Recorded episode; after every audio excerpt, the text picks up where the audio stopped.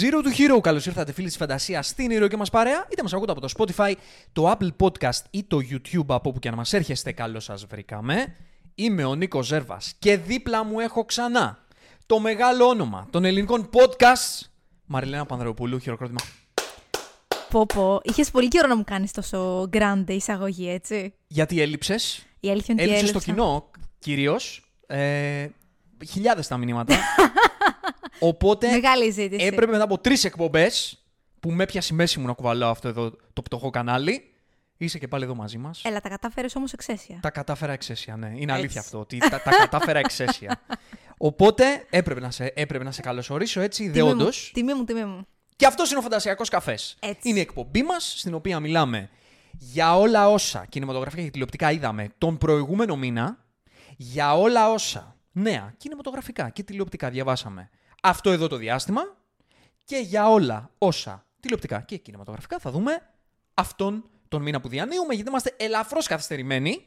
Ελαφρώς. Μια, μια εβδομαδούλα. Μια εβδομάδα. Ε, οπότε είμαστε εντός του Φεβρουαρίου και θα πούμε για όλα όσα θα δούμε και αυτό το μήνα, αλλά και όλα όσα είδαμε αρχές αυτού του μήνα που τα προλάβαμε. Τηλεοπτικά και κινηματογραφικά, στην περίπτωση που κάποιος δεν το κατάλαβε. Πάντα. Πάντα. Διαχωρίζω τη θέση μας εδώ, δεν λέμε άλλα πράγματα. λέμε μόνο κινηματογραφικά και τηλεοπτικά.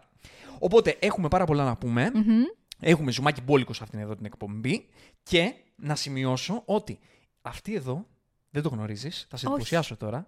Για πες Αυτή μου. εδώ είναι η 97η εκπομπή Zero to Hero. Πω, πω. Η οποία ανεβαίνει στο YouTube, να το σημειώσω, γιατί στο Spotify δεν τις έχω, ανε- δεν τις έχουμε ανεβάσει όλες από την πρώτη. Όντως, όντως. Είχαμε την πολύ έξυπνη ιδέα, είχα, να ξεκινήσουμε πρώτα από το YouTube και μετά πούμε στα podcastiana τα, τα μέσα. Οπότε, α, όσοι μας ακούτε από το Spotify, δεν υπάρχουν εκεί ήδη 97, είναι λίγο λιγότερα. Ίσως να βάλουμε τα παλιά κάποια στιγμή, θα, δούμε, θα δούμε, θα γίνει είναι λίγο λιγότερα στο Spotify, αλλά η εφετηρία μας ήταν από το YouTube και έχουμε συμπληρώσει 97 εκπομπές στο YouTube. Ήτι σε τρεις εκπομπές, ήτι σε τρεις εβδομάδες κλείνουμε 100, που η εκατοστή θα είναι ο επόμενος φαντασιακός καφές. Πω, πω. Έτσι πέφτει.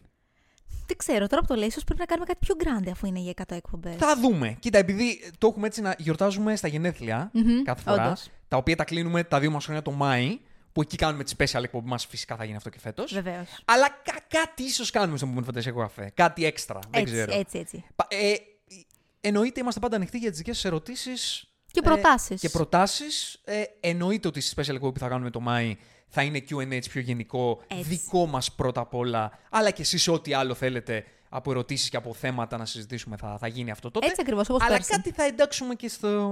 Να το κάνουμε λίγο πιο special. Κάτι θα γίνει λίγο πιο Ε, special. βέβαια, είναι νούμερο βέβαια. 100. Είναι πετειακό, Είναι όπως 100, και να το είναι 100. κάνεις. Λοιπόν, μπαίνουμε; Μπαίνουμε, μπαίνουμε. Να πες το σήμα. Good this is not a test. This is rock and roll. Good morning Vietnam. Και μπαίνουμε στην εισαγωγή αυτής εδώ της εκπομπής, γιατί έχουμε λίγο μεγάλη εισαγωγή. Αλλά ένα φαντασιακό καφέ έχουμε. Αφήστε μας να πλατιάσουμε στην εκπομπή. και ε, αυτή είναι η ενότητα που πιάνουμε έτσι λίγο την επικαιρότητα, μπαίνουμε λίγο στο κλίμα, ε, πριν μπούμε στις βασικές μας ενότητες. Και η επικαιρότητα, η, η κινηματογραφική και τηλεοπτική. Ευχαριστώ. Παρακαλώ. να είμαστε ακριβεί. Αγκώθηκα. να είμαστε ακριβεί. Ε, αυτό το διάστημα χαρακτηρίζεται από τα βραβεία. Γιατί είμαστε σε μια σεζόν όπου είμαστε εντός των βραβείων, έχουν γίνει ήδη τα περισσότερα. Ε, ή- έχουν διεξαχθεί οι περισσότερες τελετές βραβείων και α, είμαστε στα, στον ε, μ, προθάλαμο της τελετής των Oscars που έρχεται πάρα πολύ σύντομα. Φυσικά και εκεί ετοιμάζουμε Oscar εκπομπή, προφανώς. Ε, βέβαια. Που θα Ε, πούμε βέβαια. τα, όλα τα προγνωστικά και τις αναλύσεις για τα Oscars που θα έρθουν ε, Και μια τα εβδομάδα αγαπημένα πριν. μας. Οπότε, το θέμα που ταλανίζει την επικαιρότητα αυτό το διάστημα είναι ότι είναι γκέι ο Μεγαλέξανδρος. Όχι, εντάξει, δεν θα, δεν θα συζητήσουμε αυτό. Εδώ δεν, τα- δεν συζητάμε αυτά. Για αυτά άλλωστε είναι εκεί έξω η ελληνική τηλεόραση. Έτσι. Βεβαίως. Για αυτά τα έγκυρα θέματα, για να ενημερώνεστε έγκυρα και έγκυρα και σωστά, είναι εκεί πέρα η ελληνική τηλεόραση. Ε, τι θα γίνει, ο Βαγγελάτος Κλέφτης θα γίνει; Πολλά με ερχόμαστε εμείς οι podcasters να του πάρουμε τη δουλειά. Ε, η, τη- η ελληνική τηλεόραση πάντα ε, είναι Θα στο είναι ύψος και για της σας. Σε αυτά Βεβαίως, του είδους τα βεβαίως. θέματα. Βέβαια, επειδή δεν θα πούμε εμείς εδώ πέρα κάτι για αυτό το συγκεκριμένο θέμα, δεν ξέρω αν θα θε να πει εσύ, μήπως. Όχι, αλήθεια είναι ότι δεν έχω να, να δηλώσω τίποτα. Ωραία. Ε, να προτείνω το βίντεο του Mythologist, που είναι ένα παλικάρι που, κάνει, που μιλάει για ελληνικούς μύθους κτλ. Ε, που υπάρχει στο YouTube. Και όταν υπάρχει ένα θέμα εκεί έξω, γενικά προτείνω εγώ να ακούμε τους ανθρώπους που είναι περισσότερο ειδικότητά τους. Έτσι. Πολύ πρωτότυπος Αν τρόπος θέλουμε να ενημερωθούμε, να ενημερώνουμε τους ανθρώπους που, το- που το κατέχουν. Οπότε αυτό το παλικάρι έχει κάνει εξαιρετική δουλειά, αν θέλετε, και τα ιστορικά δεδομένα. Σε ό,τι έχει να κάνει με τη σειρά. Αν θέλετε και μια διάσταση και κοινωνική και ιστορική στο όλο ζήτημα. Και έναν άνθρωπο που, μιλ- που μιλάει με παιδεία και με πολιτισμό, εγώ αυτό προτείνω. Ε, άκουσα την εκπομπή, να ακούσει κι εσύ. Ναι, βέβαια, με κάλυψε βέβαια, πλήρω. δεν Σας έχω προτείνω ακούσει. αυτό να ακούσετε, αν θέλετε να ενημερωθείτε ή να πάρετε μια άποψη για το συγκεκριμένο ζήτημα. Στο δικό μας το μικρό κόσμο όμως, ε, το θέμα που ταλανίζει αυτή την περίοδο είναι γιατί Η Μάργκο Ρόμπι δεν η ήταν Μάρκο υποψήφια. Ρόμπι, Μμμ. η Και Μάρκο Γκρέτα. Ρόμπι και η Γκρέτα Γκέρουινγκ του Μπάρμπι δεν πήραν υποψηφιότητα. Και πήρε ο Ράιαν ο Γκόσλινγκ για τα Όσκαρς. Κεν. Ο Κεν κερδίζει πάντα. Τι να πει γι' Δυστυχώς. αυτό. Κοίτα, έχει, Αδικήθηκε. έχει λίγο πλάκα το πώς αυτό συμβολίζει όντως τα μηνύματα της ταινίας. Δηλαδή, έχει πλάκα πώς τα έφερε έτσι η ζωή και το μόνο μήνυμα που ήθελα να περάσει αυτή η ταινία επιβεβαιώθηκε, ας πούμε. Προφανώς δεν παίζει κάποιο ρόλο. Και να σου πω την αλήθεια, εγώ πιο πολύ δεν είναι ότι ε, προβληματίστηκα με το ότι δεν ήταν ψηφία η Μάρκο, αλλά με το ότι δεν ήταν ψηφία η Γκρέτα. Γιατί έκανε πραγματικά καταπληκτική δουλειά σε αυτό που είχε να κάνει. Και όπως και να έχει, ήταν μια αδιανόητη επιτυχία. Άρα θεωρώ ότι έστω αυτή η υποψήφια θα έπρεπε να ήταν. Να κάνω εγώ τώρα το δικηγόρο του διαβόλου. Βεβαίως. Γιατί να μην είναι στην τριέ για το Anatomy of a Fall; Δεν το έχεις δει ακόμα ναι, το σωστά. Anatomy of a Fall, Έχεις αλλά δίκιο, έχεις δίκιο, βέβαια. γιατί να μην είναι; Έχεις δίκιο. Θέλω να πω δηλαδή ότι επειδή για τον Barbie έχω ακούσει ότι από ό,τι άποψη υπάρχει και έξω. Ε, Εννοώντας ότι έχω ακούσει από την πιο αρνητική μέχρι την πιο θετική. Είναι μια ταινία η οποία έχει μαζέψει κάθε είδους άποψη εκεί έξω. Σωστός. Ε, Σωστός. ρε παιδί μου, μην, όποια και αν είναι η θέση δική μας, είτε θετική είτε αρνητική, μην θεωρούμε δεδομένο ότι η δική μας άποψη είναι η δεδομένη. Η Ακαδημία, χωρίς να θέλω να δικαιολογήσω την Ακαδημία σε καμία των περιπτώσεων, ίσα ίσα. Αλλά αποτελείται από ανθρώπους που ψηφίζουμε βάσει τη, τη γνώμη τους. Δηλαδή, Όντως, ποιος να όντως, ορίσει ισχύει ότι η αυτό. Γκρέτα Γκέρουινγκ έκανε καλύτερη δουλειά από Justin Trier. Και αντίστοιχα, άμα όντως έμπαινε η Γκρέτα Γκέρουινγκ και δεν έμπαινε η Justin Trier, ποιος θα όριζε ότι όντως πρέπει. Θέλω να πω, μην έχουμε τόσο Μωρέ, πολύ ξέρεις τι, είναι και η ταινία την που- άποψη τη δική μας ότι είναι αυτό και αν δεν είναι αυτό, αδικήθηκε. Θεωρώ ότι απλά επειδή η συγκεκριμένη ταινία μάζεψε τόσο μπαζ γύρω από το όνομά της και έγινε μέρος της pop κουλτούρας, γι' αυτό λόγο περισσότεροι παθιάστηκαν. Γιατί κανείς δεν μιλάει για τη σκηνοθέτητα του Anatomy of Fall; Τε, Γιατί δεν. δεν Γιατί δεν είναι όπως τόσο το εμπορική πες. ταινία. είναι τόσο Γιατί εμπορική δεν, ταινία, δεν- δεν μπήκε ναι. τόσο πολύ μέσα στο Hollywood. Εντάξει, Καλός ή βλέπεις- κακός, γι' αυτό το λόγο είναι τόσο συζήτηση για τον Barbie και δεν έγιναν για άλλες ταινίες που ίσως να αδικήθηκαν. Ναι, απλά δημιουργείται ένα μπάζ το οποίο λες και ήταν, ας πούμε, Τις κατάφορη το αδικία χρωστούσαν. ή- Ναι, ναι, ναι, ναι, ναι, και ναι. το βάζουμε και, και με την. και στη διάσταση ότι. Εντάξει, ναι, δεν βάζανε δύο γυναίκες, ξέρω εγώ. Επιλέξανε τη μία. Ναι, ρε παιδί μου, ωραία, εντάξει, φέτος, συγκεκριμένα φέτος. Δηλαδή, να μην έμπαινε ο Λάνθιμος, να μην έμπαινε ο Σωστά, Σκορσέζε, να μην έμπαινε ο Νόλαν, να μην έμπαινε ο Γκλέιζερ για το. Ε, Πώς το λένε, για του ζώνε ενδιαφέροντος. Δεν γίνεται. Ήταν πάρα πολύ δύσκολη χρονιά. Πολύ, Και- πράγματι, Και, δεν μπήκε πράγματι. και ο Αλεξάνδρ Πέιν για το Holdovers. Ναι. Που θα μπορούσε και να μπαινε. Κάλλιστα θα μπορούσε να μην έμπαινε στην τρία, ας πούμε, και να μπαινε ο Αλεξάνδρ Πέιν. Ξέρεις ποιο Στην είναι το προκειμένη θέμα; περίπτωση απλά είπαν ότι όπα δεν γίνεται να μην διαβάλουμε μια γυναίκα. Θα σου πω, το κακό, σε εισαγωγικά κακό με την Ακαδημία, με τα βραβεία της Ακαδημίας, είναι ότι οι κατηγορίες είναι ενιαίες. Ενώ, ας πούμε, σε βραβεία όπως είναι τα SAG, τα BAFTA, οι χρυσές σφαίρες, χωρίζονται στο αν είναι δραματική ή κομικο-μουσική Ναι. Οπότε η επιλογή. είναι περισσότερες Άρα είναι υποψηφιότητες. περισσότερες υποψηφιότητες. Εδώ πέρα, που προφανώς είναι πολύ πιο περιορισμένος ο αριθμός των υποψηφίων, αναγκαστικά γίνονται επιλογές. Άρα νομίζω ότι εδώ πέρα είναι ο κόσμος που σε εισαγωγικά προβληματίστηκε. Γιατί σου λέει ήταν σε όλα και εδώ πέρα που είναι ας πούμε στο μεγάλο βραβείο, γιατί δεν μπήκε. Αλλά όπως λες είναι αυτός ακριβώς ο λόγος. Είναι μια πολύ δύσκολη χρονιά και, Και- ο ανταγωνισμός είναι απίστευτος, έτσι. Όλοι θα μπορούσαν να είναι νικητές κάλλιστα στην κατηγορία της σκηνοθεσίας. Και θα το άξιζαν. Είναι πολύ δυνατή χρονιά Μμμ. στη σκηνοθεσία, η αλήθεια είναι αυτή.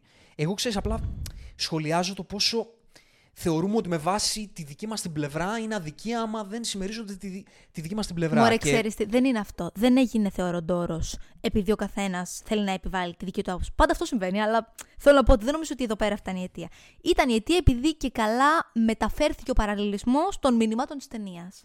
Που λένε ποιος είναι αυτός μόνο που ήταν υποψήφιος, ο Κεν. Είναι άντρας. Τα μηνύματα της πατριαρχίας καταπατήθηκαν από το Hollywood, δηλαδή πήγαν να το πιάσουν εντελώς φεμινιστικά. Που το μεταξύ δεν ίσχυε και τόσο επειδή είναι υποψήφια και η Αμέρικα Φεράρα. Άρα δεν είναι ότι μόνο ένας άντρας είναι υποψήφιος. Αλλά όπως και να έχει, είναι σαν να ήθελαν λίγο με το ζόρι να το πάνε προς τα εκεί το μήνυμα. Αυτό ρε παιδί μου, λέω κι εγώ, ότι τα φέρνουμε όλα, τα μεταφράζουμε Στα- στα όλα μέτρα με μας. τη δική μας τη λογική, αλλά δεν είναι πάντα έτσι. Ναι, Η, α- ε, στην βέβαια. Ακαδημία, γιατί ξε- ειδικά για τα Oscars, νομίζουμε ότι είναι απλά ένα σκοτεινό πρόσωπο πίσω από την Ακαδημία που δείχνει με το δάχτυλο και θα λέει «Α, θα βάλουμε αυτόν υποψήφιο, θα βάλουμε εκείνον υποψήφιο. Υ- Υπάρχουν μέλη της Ακαδημίας που ψηφίζουν και τα συμφέροντα, γιατί χωρίς να θέλω να πω με όλα αυτά ότι η Ακαδημία απλά λέει ο καθένας τη γνωμούλα του και όλα καλά και όλα όμορφα. Παίζονται συμφέροντα. Ναι, Ωραία. βέβαια. Και τα συμφέροντα είναι και αντικρουόμενα πολλές φορές. Και τα συμφέροντα δεν είναι πάντα αυτό που εμείς νομίζουμε ότι είναι. Παίζουν και επί αλληλίκια. Δηλαδή, ας πούμε, στην προκειμένη περίπτωση που ήταν υποψήφια, που εμένα αυτό μου χτύπησε ας πούμε, λίγο περισσότερο. Η Ανέτ Μπένινγκ για τον Nyad και δεν ήταν η Μάργκο Ρόμπι. Που οk, και ποιος μπορεί να μου πει εμένα, τον Nyad δεν το έχω δει ακόμα. Ότι σώνει και ντε έπρεπε να είναι Μάργκο Ρόμπι και δεν έπρεπε να είναι η Ανέτ Μπένινγκ. Αλλά μπορεί να έχει συμπάθειε η Ανέτ Μπένινγκ. Ναι, τόσο ναι, απλά. δεν είναι απίθανο. Μπορεί να έχει κολλητούς στην Ακαδημία. Σωστό, Δηλαδή σωστό. δεν είναι απαραίτητο Δεν μπορούμε να ότι το ξέρουμε. για κάποιο λόγο κάποιος είναι ο Μπάρε τον Μπάρμπι με κάποιο στοχευμένο τρόπο. Σωστά. Ε, κατσιμπίλια τώρα, δε, τι να κάνουμε. Λες και περιμένουμε. Ε, Πώς το λένε, αξιοκρατία στα Όσκαρς. Αυτό ε, ακριβώς. εντάξει. Όχι, όχι, όχι, όχι. Δεν υπάρχει τέτοιο Οκ. πράγμα. Είναι δυστυχώς, καλός ή κακός, μπλέκουν πολλά συμφέροντα. Και βγαίνει μια επιλογή η οποία είναι ένα σύνολο πολλών διαφορετικών συμφερόντων πώς βγαίνει. Και Ξέρεις ποιο είναι πολλών το κακό; διαφορετικών ατζεντών. Εδώ τώρα δεν ήταν. Συγγνώμη που σε Όχι, όχι, διακόπτω. λίγο μόνο, λίγο. Εδώ δεν ήταν ο Λεονάρντο Ντικάπριο που ψήφισε. Μμμ. Mm. Εμένα αυτό μου φαίνεται το πιο σοκαριστικό από Πολύ, όλα. πολύ σωστά. Πολύ Οκ, σωστά. εντάξει, θα γυρίσει κάποιος να μου πει, «Ω, γιατί τη γνώμη δική σου, δηλαδή ότι ο Ντικάπριο πρέπει να είναι σώνει και ντε. Όχι, δεν λέω αυτό. Εμένα μου κάνει εντύπωση, ας πούμε. Θα δεν ήταν, έχω δει θα ήταν ακόμα. μια πολύ προβλέψιμη και λογική επιλογή Δεν να είναι μπορώ στο να- υποψήφιο. Ναι, δεν μπορώ να καταλάβω πώς αυτή η ερμηνεία του Ντικάπριο δηλαδή δεν προτιμήθηκε σε σχέση με του Κόλμαν Ντομίνγκο για το Rustin, που δεν το έχω δει ακόμα. Θα, θα το δω και είμαι πάρα πολύ περίεργος. Ή ας πούμε του Edgar Wright για το American Fiction. Ok. Δεν τις έχω δει αυτές τις ταινίες ακόμα, αλλά είμαι πάρα πολύ περίεργος για το κατά πόσο προτιμήθηκαν αυτές. Όντως. Και οι δύο αυτές, δεν βγήκε μία από αυτές έξω για να μην πει η Ο- ο ερμηνεία αυτή του Ντικάπριο. Ντικάπριο. Μου κάνει μεγάλη Όντως, εντύπωση. Όντως, όντως. Που θα μπορούσαν ξέρεις, να βάζανε και τα μεγάλα ονόματα και τη Μάργκο Ρόμπι και το Ντικάπριο. Γιατί show είναι τα Oscars, να βάλουμε τα Βεβαίως, μεγάλα βεβαίως, ονόματα. βεβαίως. Ε, να ανέβουν και πάνω, να τους δείξουμε, να τους χαρούμε. Όντως. Ναι, δηλαδή είναι η πιο λογική επιλογή θα ήταν να πάνε με το Star Power. Εντελώς προβλέψιμο. Ναι, υπάρχουν και άλλα πράγματα στη μέση. Το κακό είναι ότι υπήρχε πάρα πολλοί κόσμος όπου μετά τη δήλωση του Gosling που λέει, ξέρεις, είναι μεγάλη μου τιμή, αλλά στεναχωριέμαι πάρα πολύ και θα έπρεπε να είναι υποψήφιος και τέτοια, που λένε, γιατί δεν αρνήθηκες λοιπόν την υποψηφιότητα; Ναι, καλά. εντάξει. Αυτό είναι το πιο γελοίο από όλα, έτσι. Ναι, πολύ. εντάξει. Που, εντάξει, που αν με ρωτάς, δεν θα βάζω τον Gosling υποψήφιο εγώ, αλλά οκ. Παρότι, εγώ. παρότι μου άρεσε πάρα πολύ. Ούτε εγώ. Οκ. Δηλαδή δεν μπήκε το παλικάρι από το May December. Ακριβώς. Ήταν καταπληκτικός. Καταπληκτικός. Καταπληκτικός. Για να μπει ο Γκόσλινγκ που αξιολάτρευτη ερμηνεία, μαζί του τον γουστάρω, τον λατρεύω. Αλλά εντάξει, ρε παιδί μου. Δεν είναι όλα οσκαρικά. Οκ, ναι. Τι θα κάνουμε τώρα; Ακριβώς. Ακριβώς. Ναι, ούτε δεν τρελάθηκα. Και σε ό,τι έχει να κάνει με τις χρυσές σφαίρες, πάντως, δεν θα πούμε τώρα τα κινηματογραφικά γιατί θα τα πούμε όταν έρθει η ώρα και των Oscars που θα κάνουν εκπομπή. Τρεις σειρές ξεχώρισαν, για να Μμμ. πάμε στα τηλεοπτικά. Τρεις σειρές σάρωσαν τις κατηγορίες τους. Το Succession στο δράμα, τα πάντα, πήρε τα πάντα όλα. Και χάρηκα πάρα πολύ για το βραβείο του Κίραν Καλκίν, του μικρού αδερφού του Μακόλεϊ, που στην τελευταία σεζόν τους Succession ήταν εκπληκτικός. Μπράβο, μπράβο. Και τα σάρωσε Και όλα, δεν το πήρε μόνο χάρηκα τη σφαίρα. πάρα πολύ. Τα έχει πάρει όλα. Έχει πολύ ωραία ιστορία αυτό το παλικάρι γιατί ήταν, ξέρεις, στη μικρή ηλικία πάντα στη σκιά του αδερφού του. Πάντα παντού ήταν ο αδερφός του το κέντρο της προσοχή και αυτός ήταν σε μια γωνιά παραμερισμένος. Και αυτή τη στιγμή. Ήρθε η ώρα σε να τον μεγάλη λάμψε. ηλικία ήρθε, ξέρεις, η δική του η στιγμή να λάμψει. Μπράβο, Και μπράβο. το άξιζε και ήταν καταπληκτικός. Πολύ ωραίο είναι αυτό. Στο comedy το beef, Μμμ. τα πάντα όλα. Τα πήρε όλα. Τε αυτή η Αίγιο Ντεμπίρη. Τι hype έχει. Να. Λένε ότι να θα πω. παίξει, θα είναι το face του reboot του, των πειρατών της Καραϊβικής. Σοβαρά. Αυτό που ακούς. Η Αίγιο Ντεμπίρη είναι η supporting Δεν θα έλεγα ότι στο- μου ταιριάζει στο και The Bear. πολύ. για πειρατίνα, δεν σου κάνει, ε. Ναι, να τι σου να πω, πω. περίεργη είμαι. Θα το δούμε. ε ούτε κι εγώ. Δεν την έχω δει και πουθενά άλλο Εν τω εκτός από μεταξύ, τον Bear. ξέρεις, όλοι λένε για τον Bear ότι μπήκε στην κατηγορία comedy μόνο και μόνο για να έχει ευκαιρίες να πάρει κάτι, γιατί ήταν, ήταν δράμα, θα έχανε λόγω του Succession. Είναι πολύ λογικό. Γιατί δεν ισχύει μου κα- έτσι, Το Bear δηλαδή- δεν μου κάνει comedy. Δεν έχει τίποτα. ούτε, σ- ούτε στάλα από comedy. Ε, πίστεψέ με, το Succession είναι πιο κωμικό από το Bear. Φαντάσου. Στο λέω, το Succession έχει Φαντάσου. πολλές χιουμοριστικές στιγμές. Θα μπορούσε κάποιος να θεωρήσει το, το Succession πολύ περισσότερο κωμικό από ότι το, Από ότι το από Bear. Bear. Το οποίο ειδικά στη δεύτερη σεζόν είχε πολύ δράμα. Είμαι σίγουρη Βαρύ ότι ήταν δράμα. καθαρά στρατηγικός ο, ναι, ο ναι, λόγος. Ε, ναι, μωρέ, ναι. Και στα short, στα limited που λέω short, το beef. Το beef. Ε, τα σάρωσε όλα. Δεν το έχω ολοκληρώσει δυστυχώς. Να το δεις είναι πάρα πολύ ωραίο, το είχα πει και στις αγαπημένες μου Μμμ. σειρές της προηγούμενης Το θυμάμαι, χρονιάς. το θυμάμαι. Αυτά, αυτά, αυτό ήταν τα, τα βασικά μας και βέβαια να πούμε ε, το φόρο τιμής μας, το Rest in Peace μας, το Carl Weathers, πολύ μεγάλη απώλεια, Ναι, ρε. πολύ μεγάλη απώλεια, Ναι, ρε. αγαπημένος όσο δεν πάει, μεγάλη μορφή των 80s, Και ιστορικές και των ερμηνείες, 90s. έτσι. ιστορικές ταινίες. Ιστορικές ταινίες, τρομερή μορφή, τόσο χαρισματικός, τόσο χαρισματικός και είμαστε τυχεροί που, που τον είδαμε και στο franchise του Mandalorian, του Star Wars, πήραμε κάτι από αυτόν τα Ακριβώς, τελευταία χρόνια της, ακριβώς. της ζωής του και ήταν πολύ ωραίο. Ευκαιρία να κάνουμε κάτι για το Rocky. Μμ. Ευκαιρία. Όντως. Και ίσως και σύντομα, δεν ξέρω. Όντως. Θα το συζητήσουμε. Αυτά. Αυτά, αυτά. Να σας θυμίσουμε, πριν μπούμε στις βασικές μας ενότητες, ότι αν θέλετε να μας ακολουθήσετε και να μας στηρίξετε, ένας ε, subscribe. Μία εγγραφή στο κανάλι μας στο YouTube, τώρα που φτάνουμε τις 100. Ή ένα follow στο κανάλι μας στο Spotify, αν μας ακούτε από εκεί. Και βέβαια, ένα like στο βίντεο του YouTube, αν μας βλέπετε από εκεί. Ένα rating στο Spotify. Και τα σχόλιά σας τα περιμένουμε σε όλες μας τις πλατφόρμες Πάντα. και στο Instagram, όπου θέλετε να μας βρείτε, να τα πούμε εκεί, οτιδήποτε γουστάρετε να συζητήσουμε. Ωραία, Ωραιότατα. showtime.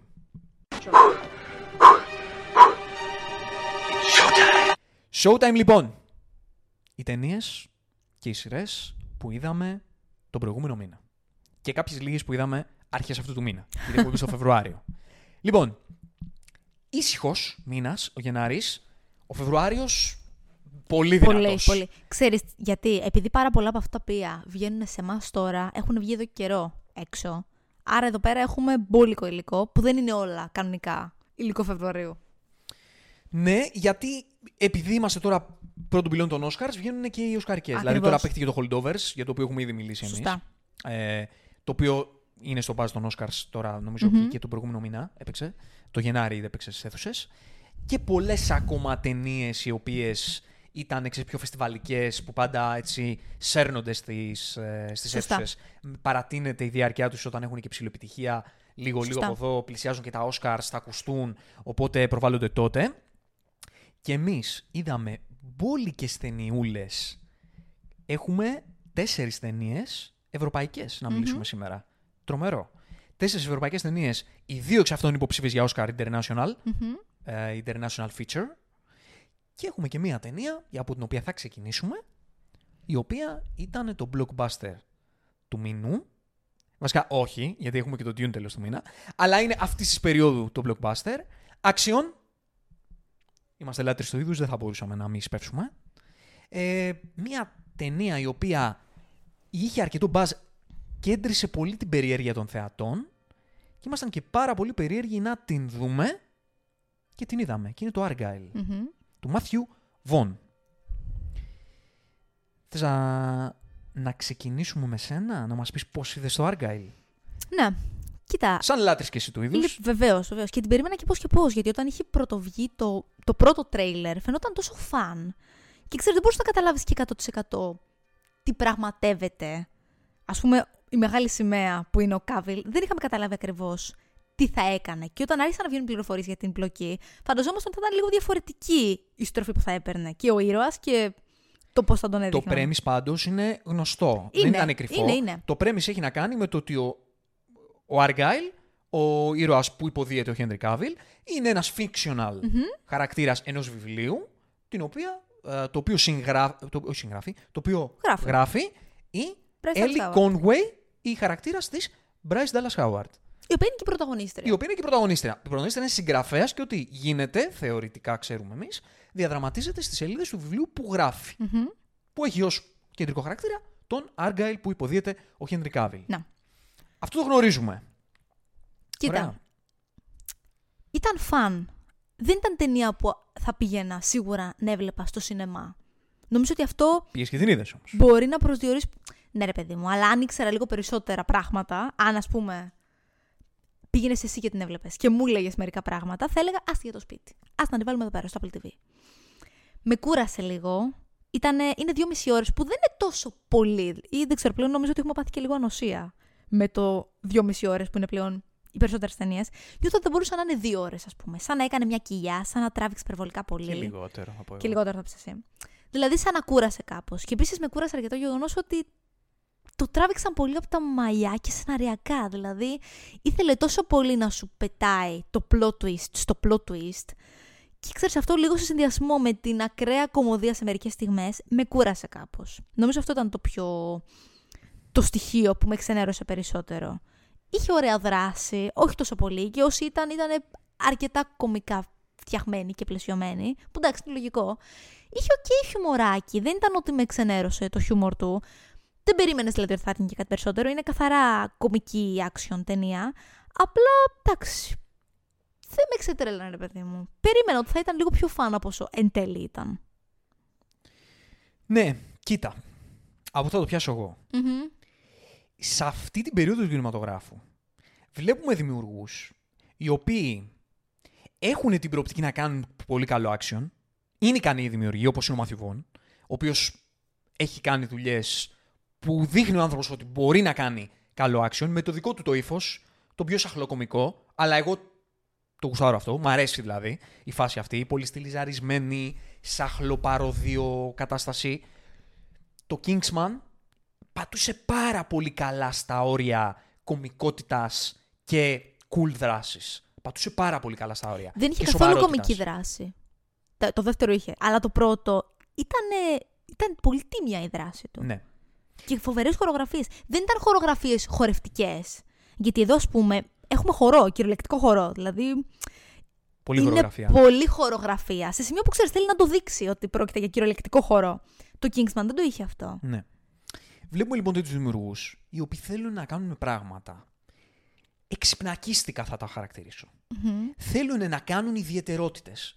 Μετά την περίοδο του, του 80s, 90s action, που ήταν μια περίοδος, ξέρεις, των προτύπων, του Σταλόνε, του Σβαρτσενέγκερ, των, των action ηρώων αγαλμάτων, προτύπων, των συμβόλων. προτύπων συμβόλων της εποχής, έτσι. Θέλουμε τώρα λίγο αυτά τα πρότυπα να παίξουμε λίγο μαζί τους και λίγο να τα διαταράξουμε.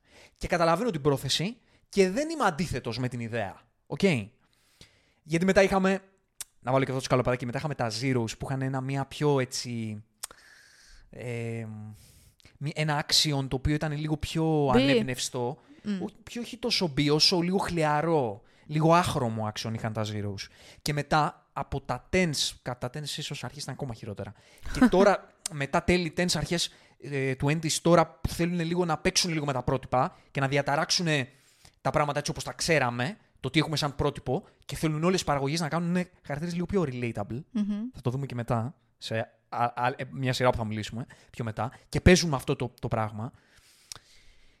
Το αποτέλεσμα πολλές φορές εμένα με προβληματίζει. Γιατί καταλαβαίνω ότι έχουν μια ιδέα που... Καταλαβαίνω την πρόθεσή τους, αλλά σαν αποτέλεσμα καταλήγει να είναι μεχ. Σωστά. Δηλαδή, τι να πω ψέματα, μου λείπει α- ο, ο, ο, ένας action χαρακτήρας σαν το Σταλόνι και το Σβατζενέγκερ. Δεν, λίγο... Είναι λίγο δύσκολο ρε παιδί μου να προσπαθήσεις να κάνεις action με χαρακτήρες που δεν είναι action πρότυπα. Mm, Όντως. Είναι λίγο δύσκολο και περίεργο στην εκτέλεση. Είναι, κάθε σκηνή είναι δύσκολη. Γιατί όταν είχες το Σταλόνι και το Σβατζενέγκερ, ήταν απλά τα πράγματα. Τους πέταγες μια σκηνή, τους έβαζες μια οπλάρα, δείχνανε ποντίκι. Παλιό, κακό γουστό ίσως για την εποχή μας. Δεν ξέρω. Για κάποιους μπορεί να είναι. Για μένα δεν είναι και δεν θα είναι ποτέ. Μα μπορεί να προσαρμοστεί κιόλα αυτό στην, στα νέα δεδομένα. Μπορεί. Δεν χρειάζεται να είναι ακριβώς με τον cult 80's τρόπο αυτό Ναι. το πράγμα. Αυτό είναι το θέμα. Ότι στη μεταφορά αυτή λίγο μπλοκάρουν οι δημιουργοί. Και θέλω να το, πω, λοιπόν- να το φέρω λοιπόν στο Argyle, το οποίο έχει μία ιδέα. Το, το πρώτο επίπεδο είναι αυτό δηλαδή, του, αυτό που θέλω να πω για το Argyle, ότι έχει μία ιδέα για το πώ αυτά τα πρότυπα λίγο θα τα, θα παίξει μαζί τους, που σαν ιδέα στα χαρτιά έχει ένα ενδιαφέρον, αλλά στο αποτέλεσμα λέω ότι θα προτιμούσα να πήγαινε πατροπαράδοτα. Θα, θα ήθελα επιτέλους να δω μια άτιμη action ταινία παραδοσιακή. Να. Ή τουλάχιστον μια μεταφορά που να έχει λίγο πιο πολύ τάκτ στο πώς κάνεις αυτή τη μεταφορά. Ακριβώς. Είναι και θέμα σεναρίου αυτό. Ναι. Δεν είναι μόνο θέμα Ο σκηνοθεσίας. Βον το πήγε τόσο all the way. Να. τόσο, με τόση υπερβολή, που εγώ είμαι πάντα υπέρ της υπερβολής, έτσι. Δεν κατακρίνω την υπερβολή. Μου αρέσει και η σάχλα και η υπερβολή και, και να είναι ο δημιουργός του επίπεδου να κάνει την τρέλα του, να, να μην λογαριάζει τίποτα.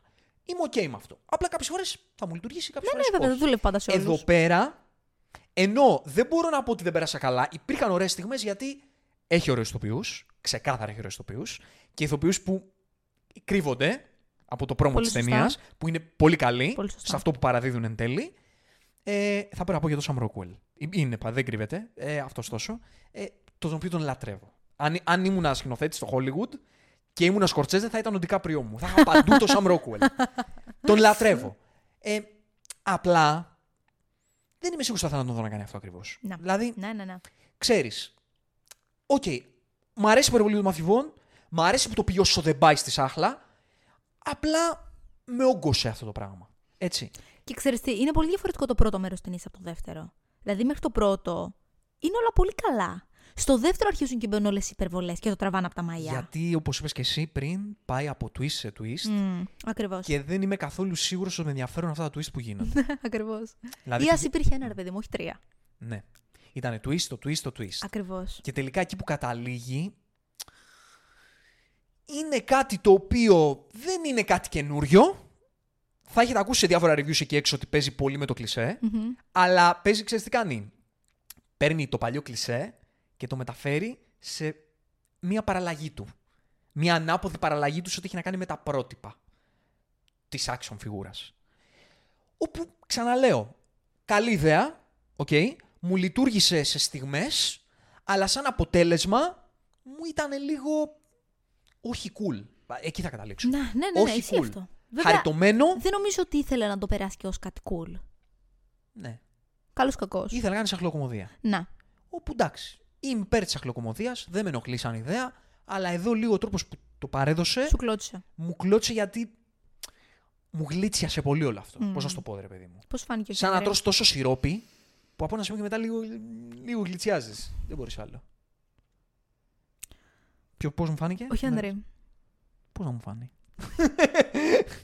Δεν ξέρω, τι έχεις να πεις; Δεν μπορώ να πω γιατί είναι spoiler άμα πω. Όχι, ρε παιδί μου, μην πεις spoiler. Ε, Η προσέγγιση του ήρωα, πώς Ωραία. φάνηκε; μόνο αυτό θα πω. Αν η ταινία.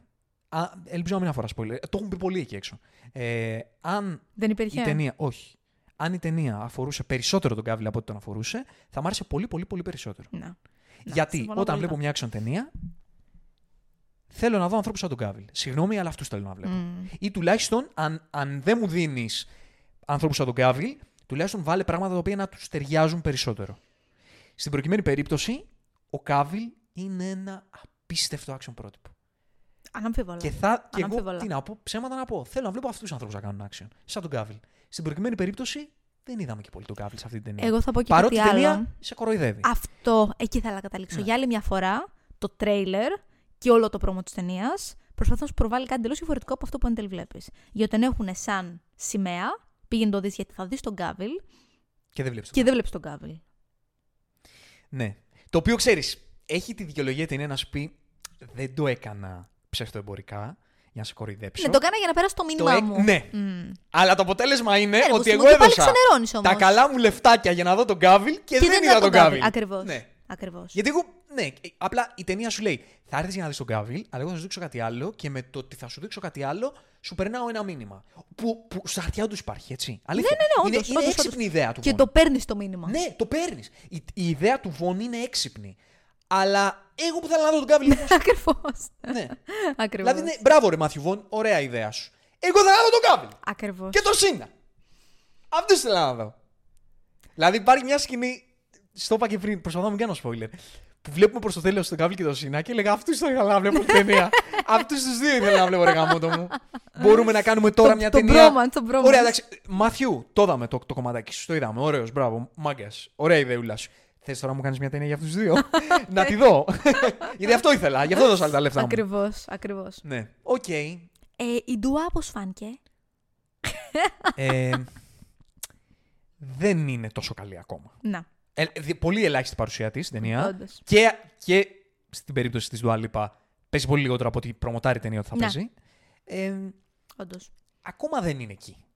Αλήθεια είναι αυτό. Αλλά όμως η αλήθεια είναι ότι λειτουργεί με- στη διαχείριση που είχε στην ταινία.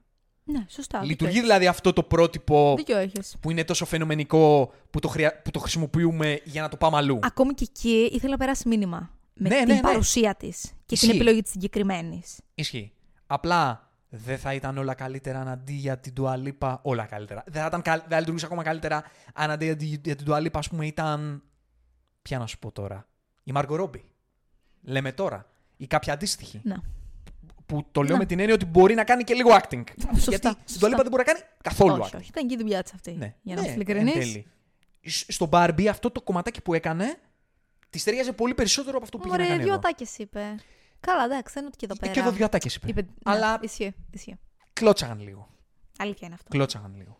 Γιατί δεν είναι κανείς στο acting ακόμα. η Ακριβώς. κοπέλα, Μα λίγο δεν, μόνο, δεν είναι εντάξει. και η δουλειά της. Δεν είναι η δουλειά της. Αυτά για το Αυτά, Argyle. αυτά. Μας ψηλοαπογοήτευσε. Ναι. Αλλά εν τέλει να πω ότι δεν πέρασε και άσχημα. Όχι, δεν είναι ταινία που λέμε ότι δεν μας άρεσε. Απλά περιμέναμε κάτι διαφορετικό. Ναι, ναι. Εί- Είχε ωραίες στιγμές, ξεκάθαρα. Ναι. Γιατί ο Μάθιου Βον έχει ικανότητα. σκηνοθέτη. Σωστά. σωστά. Εντάξει. Λοιπόν, τέσσερις ταινιούλες, είπαμε ευρωπαϊκές. Πολύ ωραίες και οι τέσσερις, το λέω από τώρα. Πάρα πολύ ενδιαφέρουσες. Να τις δείτε και τις τέσσερις. Και θέλουμε πολύ να μιλήσουμε για αυτές. Θες να ξεκινήσουμε με το Fallen Leaves; Βέβαια. Ε, το οποίο το, Το έχεις έχουμε δει- και πρόσφατα το δάμε, κιόλας. το δάμε πρόσφατα. Είναι μια ταινία του Φινλανδού σκηνοθέτη Άκη Καουρισμάκη. Φινλανδική. Δεν πήρε πρόταση υποψηφιότητα για τα Oscars. Να. Δεν τα όντως. κατάφερε γιατί είναι, είναι πολύ δυνατή χρονιά και στο International. Όντως. Πάρα πολύ δυνατή χρονιά. Είναι μια ταινία η οποία είναι μ, dramedy με δύο καθημερινούς τύπους στο Ελσίνκι το τωρινό, το οποίο όμως είναι σκηνοθετημένο σαν να είναι στα 70s. Έχει μια πάρα πολύ, ένα πάρα πολύ ενδιαφέρον σκηνοθετικό τρικ. Πολύ, πολύ ιδιαίτερη σκηνοθεσία Ναι. αυτής της ταινίας. Και δεν είμαι σίγουρη αν εν τέλει το, πήρες κάποιο μήνυμα που ήθελε να σου περάσει ή θεωρείς ότι είναι ένα σχέτο στυλιζάρισμα; Γιατί ήταν ακραία στοχευμένο. Δηλαδή δεν ήταν ότι στο πέρασε λίγο με κανένα κοστούμι λίγο 70. Το πέρασε με τα πάντα. Καθ' όλη η τεχνολογία, ο τρόπος του σήματος, τα έπιπλα, η μιζέρια κάπως της, ε, της εποχής, το σπίτι, να μην έχεις τι να κάνεις, δηλαδή ήθελες να στο περάσεις πάρα πολύ. Στο χτύπαγες σε όλη την ταινία ότι είσαι 70s, αλλά δεν είσαι 70s. Εγώ ξέρεις πώς το πήρα. Δεν πήρα κάποιο μεγαλύτερο μήνυμα. Το πήρα με την έννοια ότι θεωρώ ότι σε αυτό που θέλω να κάνω τώρα, σε αυτό το πολύ urban, γκρίζο, φθινοπορεινό, ε, ε, ρομαντισμό μέσα στα, στη ρουτίνα, ας πούμε, της, της ζωής και τα προβλήματα, αλλά να βγάζει μια κλικάδα όλο αυτό, μου ταιριάζει το στυλιζάρισμα των 70s. Mm, θεωρείς ότι είναι καθαρά Αλλά- στυλιζ-, αλλά- στυλιζαριστικό. γιατί να κάνω μια ταινία στα 70s. Θα κάνω μια ταινία η οποία είναι τώρα και έχει το στυλιζάρισμα στα 70s. Μου κάνει σκηνοθετικό τρικ. Ναι, ναι, ναι. ναι. Δεν, δεν έχω κάτι περισσότερο να πω πάνω σε αυτό. Ούτε εγώ είναι η αλήθεια. Ούτε Ναι. εγώ δεν βρήκα κάτι. Το γεγονός μου ότι παίζει πολύ να σου δείξει λίγο ας πούμε, τη διαχρονικότητα κάποιων πραγμάτων, την ένωση των εποχών. Ξέρεις, κα- κάποια πιο πράγματα λίγο πιο. που τα παίρνεις περισσότερο με την ενσυναίσθηση παρά ότι, στα, ότι στα λέει. Αλλά ήταν πάρα πολύ όμορφη. Πολύ όμορφη ταινία. Πολύ γλυκιά. πολύ γλυκιά. Και πολύ νοσταλγική. Δηλαδή, περα- γενικότερα είχε πολύ γλυκό πικρά συναισθήματα. Μελαγχολία, νοσταλγικότητα. Ένα ντεζαβού. Ένα, σαν, σαν να είχες ξαναδεί κάτι παρόμοιο, χωρίς να το έχεις ξαναδεί. Και τρομερή ιδέα του να επιλέξεις συγκεκριμένους ήρωες. Είναι δύο άνθρωποι οι οποίοι έχουν δύο ζωές δύσκολες, Να. του μεροκάματου και οι δύο, του σκληρού μεροκάματου, με ζωές που δεν έχουν πολύ χρώμα και φως μέσα τους, Και τη μοναχικότητας επίσης. πολύ μοναχικές ακριβώς, πολύ μοναχικές ζωές και οι δύο, που συνα... συναντάται ο δρόμος τους και το φλερτ που αναπτύσσουν τους δίνει μια χαραμάδα φωτός στη ζωή τους. Ακριβώς. και ο τρόπος που, με τον οποίο και οι δύο αντιμετωπίζουν αυτό το φλερτ στα πλαίσια της ζωής που κάνουν, σου βγάζει και σε αυτή, αυτό το ρομαντισμό που έχει, που έχει πόνο μέσα του, ρε παιδί μου. Πόνο όμως όχι λόγω των προβλημάτων σχέσης, που βλέπουμε σε, άλλε, που σε rom-coms, ας πούμε, ή οτιδήποτε. Πόνο λόγω της της καταθλιπτικής ζωής τους. Και το πώς η αγάπη και το φλερτ μπορεί να δώσει Ακριβώς. φω. Και τον τρόπο με τον οποίο έχουν συνηθίσει να ζουν. Γιατί ξέρεις, όταν βλέπουμε δύο ανθρώπους που έχουν μεγαλώσει να είναι ολομόναχοι, στις δυσκολίες, στη δυστυχία, στη μιζέρια, είναι πολύ δύσκολο αυτό όλο να το βγάλεις και να υποδεχτείς κάποιον άνθρωπο στη ζωή σου. Και εδώ πέρα έχουμε δύο ανθρώπους που είναι ακριβώς έτσι. Άρα είναι ακόμη πιο δύσκολο να έρθουν κοντά. Υπέροχη δουλειά και των δύο ηθοποιών είναι η Άλμα Ποιστή και ο Ζούσι Βατάνεν. Ελπίζω να τους ε, αναφέρω σωστά. Έχουν και οι δύο μια τόσο διακριτική στεναχώρια στο acting τους και τόσο αμήχανη έτσι προσμονή για το φλερτ που αναπτύσσουν. Ναι, ναι, που ναι, είναι ακριβώς. τόσο, τόσο όμορφο. Και πολύ γλυκό. Πολύ Ναι. γλυκό. Δεν είναι ότι έχει μια αρχή, μια μέση και ένα τέλος τόσο συγκλονιστικό ή ότι Όχι. σημαίνουν τόσο φοβερά πράγματα. Αλλά είναι ξέρεις, το vibe αυτό που έχει αυτή η ταινία. Τόσο, τόσο όμορφο. Και επίσης είναι ταινία που έχει τρομερή σιωπή, δεν ξέρω αν το παρατηρήσεις. Δεν έχει πολύ μουσική από πίσω. Είναι, είναι σαν να βλέπεις μέσα από ένα παράθυρο της ζωής τους. Και τον τρόπο, ρε παιδί μου, ξέρεις, τι, τι, εμ, το ότι παλεύουν για το μεροκάματο, τη, τη σύγχρονη ζωή. Το περνάει πάρα πολύ αυτό. Ξέρεις, αυτό ίσως βγάζει ότι, τη διαχρονικότητα. Τα να δεις, ας πούμε, ότι ο έρωτας α, και, και αυτό, αυτός ο τρόπος ζωής και ότι ο έρωτας πάντα σε όλες τις εποχές και η συντροφικότητα είναι μια χαραμάδα ελπίδας. Το πώς δένει τις δύο Βέβαια, εποχές, βέβαια. τα 70s και το τώρα, με τον τρόπο που το κάνει ο Καουρισμάκη. Πολύ ωραία ταινία. Πολύ Αυτό, ωραία. Δηλαδή, διάβασα κάπου σε ένα review, δεν είναι δικό μου, ότι είναι μια ταινία για φθινοπορεινές καρδιές. Και ήταν πάρα πολύ όμορφο. Πολύ όμορφο. Μ' άρεσε πολύ. Πάρα πολύ accurate. Και λέγεται Fallen Leaves και το τελευταίο πλάνο, ειδικά, έχει και ακριβώς αυτό το Ακριβώς. φθινοπορεινό. Γιατί είναι πολύ Ακριβώς. φθινοπορεινή ε, ταινία. Πάρα πολύ όμορφη. Να τη δείτε. Παίζεται ακόμα νομίζω στις αίθουσες. Κάπου Μμμ. θα την πετύχετε. Εμείς δεν την είδαμε στις αίθουσες, αλλά θα ήταν πολύ όμορφο να, Όντως, να το όντως. δείτε στις αίθουσες άμα σας άμα σας δοθεί ευκαιρία. Επόμενη ταινία η οποία είναι υποψήφια φέτος για Oscar International α, Feature είναι γερμανική και είναι το The Teacher's Lounge η, το γραφείο των καθηγητών Μμμ. του Ilker Katak. Ε, είναι από τις καλύτερες ταινίες της χρονιάς. Συμφωνώ απόλυτα. Είναι Τη λάτρεψα αυτή την ταινία. εκπληκτική ταινία. Και ξέρεις ποιο είναι το καταπληκτικό; Πόσο ωραία κορυφώνεται. Ναι. Ξεκινάει με ένα περιστατικό και όσο περνάνε τα λεπτά, μόνο γιγαντώνεται αυτό που θέλει να πει, οι διαστάσεις που παίρνει και το πόσο εύκολα μπορείς να μεταφέρεις αυτό το πλαίσιο σε συνθήκες στον έξω κόσμο. Γιατί όλο διαδραματίζεται σε ένα σχολείο μέσα. Δεν βλέπουμε, νομίζω. Δεν ξέρω καν αν υπάρχουν εξωτερικά πλάνα εκτός από το τελευταίο πλάνο. Εκτός του σχολείου, λίγο έξω από το σχολείο. Πολύ λίγο. Πολύ Τύπου λίγο. Στο δρόμο έξω από το σχολείο. Ακριβώς. Αυτό. Ακριβώς. Μια καταπληκτική, καταπληκτική ταινία και πάρα πολύ πρωτότυπη. Θες να μας πεις λίγο για το θέμα; Ναι, το, Το θέμα story, είναι, μάλλον. ε, χωρίς από πολλά πολλά, ε, κατηγορείται, κατηγορεί μια καθηγήτρια ένα άλλο άτομο, Δασκάλα. μια σχολείου δασκάλα, δημοτικού. σωστά. Σωστά είναι δημοτικό, βρα- ε, μ, ναι. Τέλος Δημοτικό, πάντων, δημοτικό. είναι. Ναι, ναι. Επειδή δούλεψε και μεγαλύτερα παιδιά. Τέλος πάντων, δημοτικό. Α, Νομίζω ότι έχει μέσα και σου και λύκειο, γι' αυτό το είπα ναι, γενικά ΟΚ, ΟΚ, σχολείο. ναι. Κατηγορεί κάποιον άλλον ότι της έκλεψε κάτι. Και αυτό το κάνει με το να βιντεοσκοπήσει την πράξη. Και αυτό το γεγονός αρχίζει και γιγαντώνεται στο σχολείο και παίρνει διαστάσεις και της παραβίωση- παραβίασης των δικαιωμάτων και της ιδιωτικότητας, του ρατσισμού, της κοινωνικής γενικότερα, του, ki- του κοινωνικού περιορισμού, το πώς τα παιδιά αντιμετωπίζουν αυτό το γεγονός, πώς οι γονείς αντιμετωπίζουν τα παιδιά και τους καθηγητές και πώς αυτό όλο, όλο το γεγονός μπορεί να συμβολιστεί στην κοινωνική ζωή γενικότερα και στα μηνύματα που θέλει να περάσει αυτή. Έχει τρομερές φιλοσοφικές προεκτάσεις αυτή. Βέβαια. Για τον τρόπο που στείνεται, που, εξελί, που έχει εξελιχθεί μάλλον, ο τρόπος με τον οποίο έχουμε στήσει την κοινωνία. Η, η, Και διαφέρει Ναι. από την κάθε πλευρά. Από την πλευρά των γονέων, των παιδιών και των καθηγητών. Είναι τρεις διαφορετικές φιλοσοφικές οπτικές. Γενικά για το πώς... Ε, γενικά για, για την έννοια του, του δικαίου, του τι είναι δίκαιο, πώς, πώς ασκούμε δικαιοσύνη Μμμ. στη σύγχρονη κοινωνία, το πώς ασκούσαμε, γιατί είναι μεγάλη αντίθεση με το πώς ασκούσαμε κάποτε τη δικαιοσύνη, το πώς λειτουργούν οι κοινωνικές ομάδες, πώς λειτουργούσαν και πώς έχουν εξελιχθεί να λειτουργούν και το τι προβλήματα υπάρχουν με, με τον τωρινό τρόπο.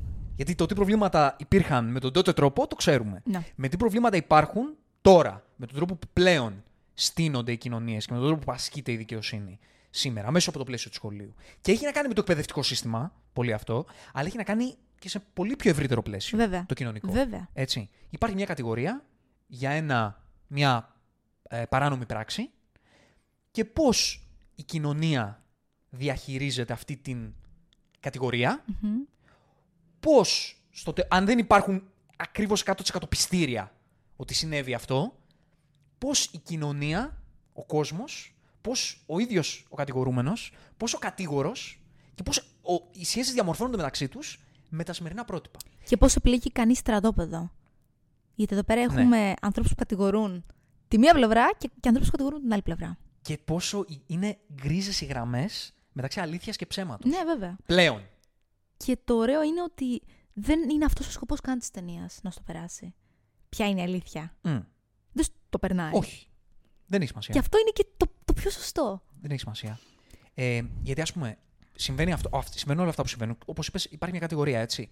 Και αρχίζουν και διαμορφώνονται οι σχέσεις μέσα σε αυτό το σχολείο, μετά από την κατηγορία αυτή και μετά, και παίρνουν προεκτάσεις έντονες. Ναι. Γιατί α, αυτή που κατηγορείται δεν δέχεται την κατηγορία, ξεσηκώνεται, θεωρεί ότι ε, λάθος την κατηγορούν. Και τα παιδιά Και αυτή έχει είναι ένα ο παιδί κόσμος, που είναι συμμαθητής των παιδιών. Ναι. Το παιδί του είναι μαθητής. Το Ακριβώς. παιδί αυτήν είναι ο μαθητής της δασκάλας που την κατηγορεί. Άρα προφανώς επηρεάζεται Ναι. από αυτό. Και το πώς ο κόσμος, η κοινωνία διαχειρίζεται αυτή την κατηγορία και όπως είπες, επιλέγει στρατόπεδα και αλλοιώνει την έννοια και, και κάνει πολύ πιο δύσκολα τα πράγματα τους να υπάρξει εν τέλει πραγματικό αποτέλεσμα. Και προσπάθεια βασικά να βρεθεί μια λύση. Και Ναι. η αλήθεια. Η αλήθεια. Δηλαδή ενδιαφέρονται πολύ περισσότερο για τις διαστάσεις που έχει πάρει η κατηγορία και το τι αυτό μπορεί να συμβολίζει. Ανάλογα με το πόσο προκατηλημένος είσαι, έτσι. Γιατί, ας πούμε, βλέπεις ανθρώπους να λένε Είσαι ρατσιστής, επειδή είναι άτομο αυτής της καταγωγής. Ή ξέρω εγώ, είσαι πολιτικά διακείμενο προς αυτή την πλευρά, επειδή έκανες αυτό. Άρα έχει να κάνει και με το τι θέλεις εσύ να περάσεις. Θα το δεις δηλαδή με φίλτρο ανάλογα με τις δικές σου πεπιθήσεις. Πώς αλλοιώνονται οι έννοιες πολύ πιο εύκολα στη σχερόνη κοινωνία. Ναι. Γιατί ξέρω πού ξεκινάει αυτό. Έλεγα, έβλεπα, ας πούμε, εγώ αυτή την ταινία και έλεγα, ρε φίλε, στο δικό μου το σχολείο δεν θα είχε γίνει τίποτα από όλα αυτά, γιατί κατευθείαν θα έλεγαν, εσύ τι έκανες εσύ, ε, αποβάλλεσαι. Τι έκανες εσύ, αυτό στην αστυνομία. Τέλος. Τότε τα πράγματα ήταν πολύ πιο χοντροκομμένα. Μμμ. Δηλαδή αυτή η, αυτά τα, τα δικαιώματα που δίνονται και στον κατηγορούμενο και στα παιδιά. Αυτή η τόσο. Ε, δεν θέλω να το πω τώρα με, με τρόπο που θα ακουστεί άσχημα. η- ο τρόπος με τον οποίο έχουν δικαίωμα να πάρουν θέση όλοι αυτοί οι άνθρωποι πάνω σε αυτό το πράγμα που συμβαίνει, το οποίο είναι προς το καλύτερο. Όλοι συμφωνούμε ότι είναι προς το καλύτερο ο κατηγορούμενος να έχει δικαιώματα. Βέβαια, και να υπερασπιστεί και ναι, την θέση Είναι του. προς το καλύτερο το να μην τον δείξουμε καθένα με το δάχτυλο και να μην τον απομονώσουμε. Αλλά αυτά, αυτή η, η εξέλιξη που έχει στη δική μας την κοινωνία πλέον, τα, που έχουν τα πράγματα, δημιουργεί άλλους είδου προβλήματα. Ναι, σωστά. Σωστά. Που Εννοείται. σου δείχνει λοιπόν αυτή η ταινία ότι εξελίσσουμε την κοινωνία μας προς το καλύτερο, αλλά πάντα θα υπάρχουν προβλήματα. Και υπάρχουν νέα προβλήματα τώρα. Πολύ σωστά. Και είναι πολύ περισσότερα. Δεν είναι ένα. Ναι. Και ξέρεις, είναι πάρα πολύ. Είναι κοινωνικό περιεχομένο τα περισσότερα προβλήματα και δημιουργούν πάρα πολλές γραμμές για το να δημιουργούνται όλο και περισσότερα προβλήματα. Και δημιουργούνται παρεξηγήσεις, δημιουργούνται σχόλια από πίσω. Είναι πιο εύκολο μετά να ρίξεις και άλλες κατηγορίες πάνω στις υπάρχουσες. Δηλαδή, είδες εκεί που η καθηγήτρια έφερε την κατηγορία, πλέον την κατηγορούσαν. Ακριβώς. Γι' αυτό λέω ότι στο, στο σχολείο, στην κοινωνία έτσι όπως μάθαμε εμείς, τα πράγματα θα ήταν. Δεν θα έχει κανείς δικαίωμα να πει τίποτα. Καμία γνώμη. Το οποίο είναι χειρότερο προφανώς. δεν Φυσικά. είναι το σωστό. Φυσικά. Αλλά δεν θα είχε συμβεί τίποτα από όλα αυτά Ναι. που συνέβη σε αυτή την ταινία. Οι προεκτάσεις δηλαδή, οι υπόλοιπες δεν θα είχαν συμβεί. Ναι.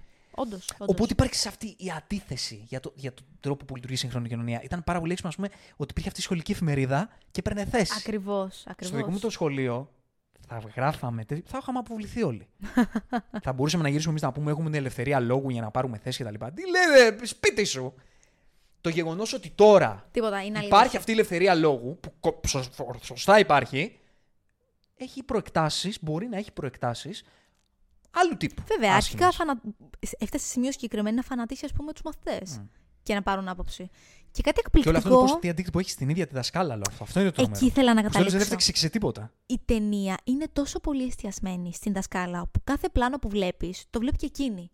Δηλαδή είναι καθαρά αφη- αφηγηματική τεχνική, έτσι.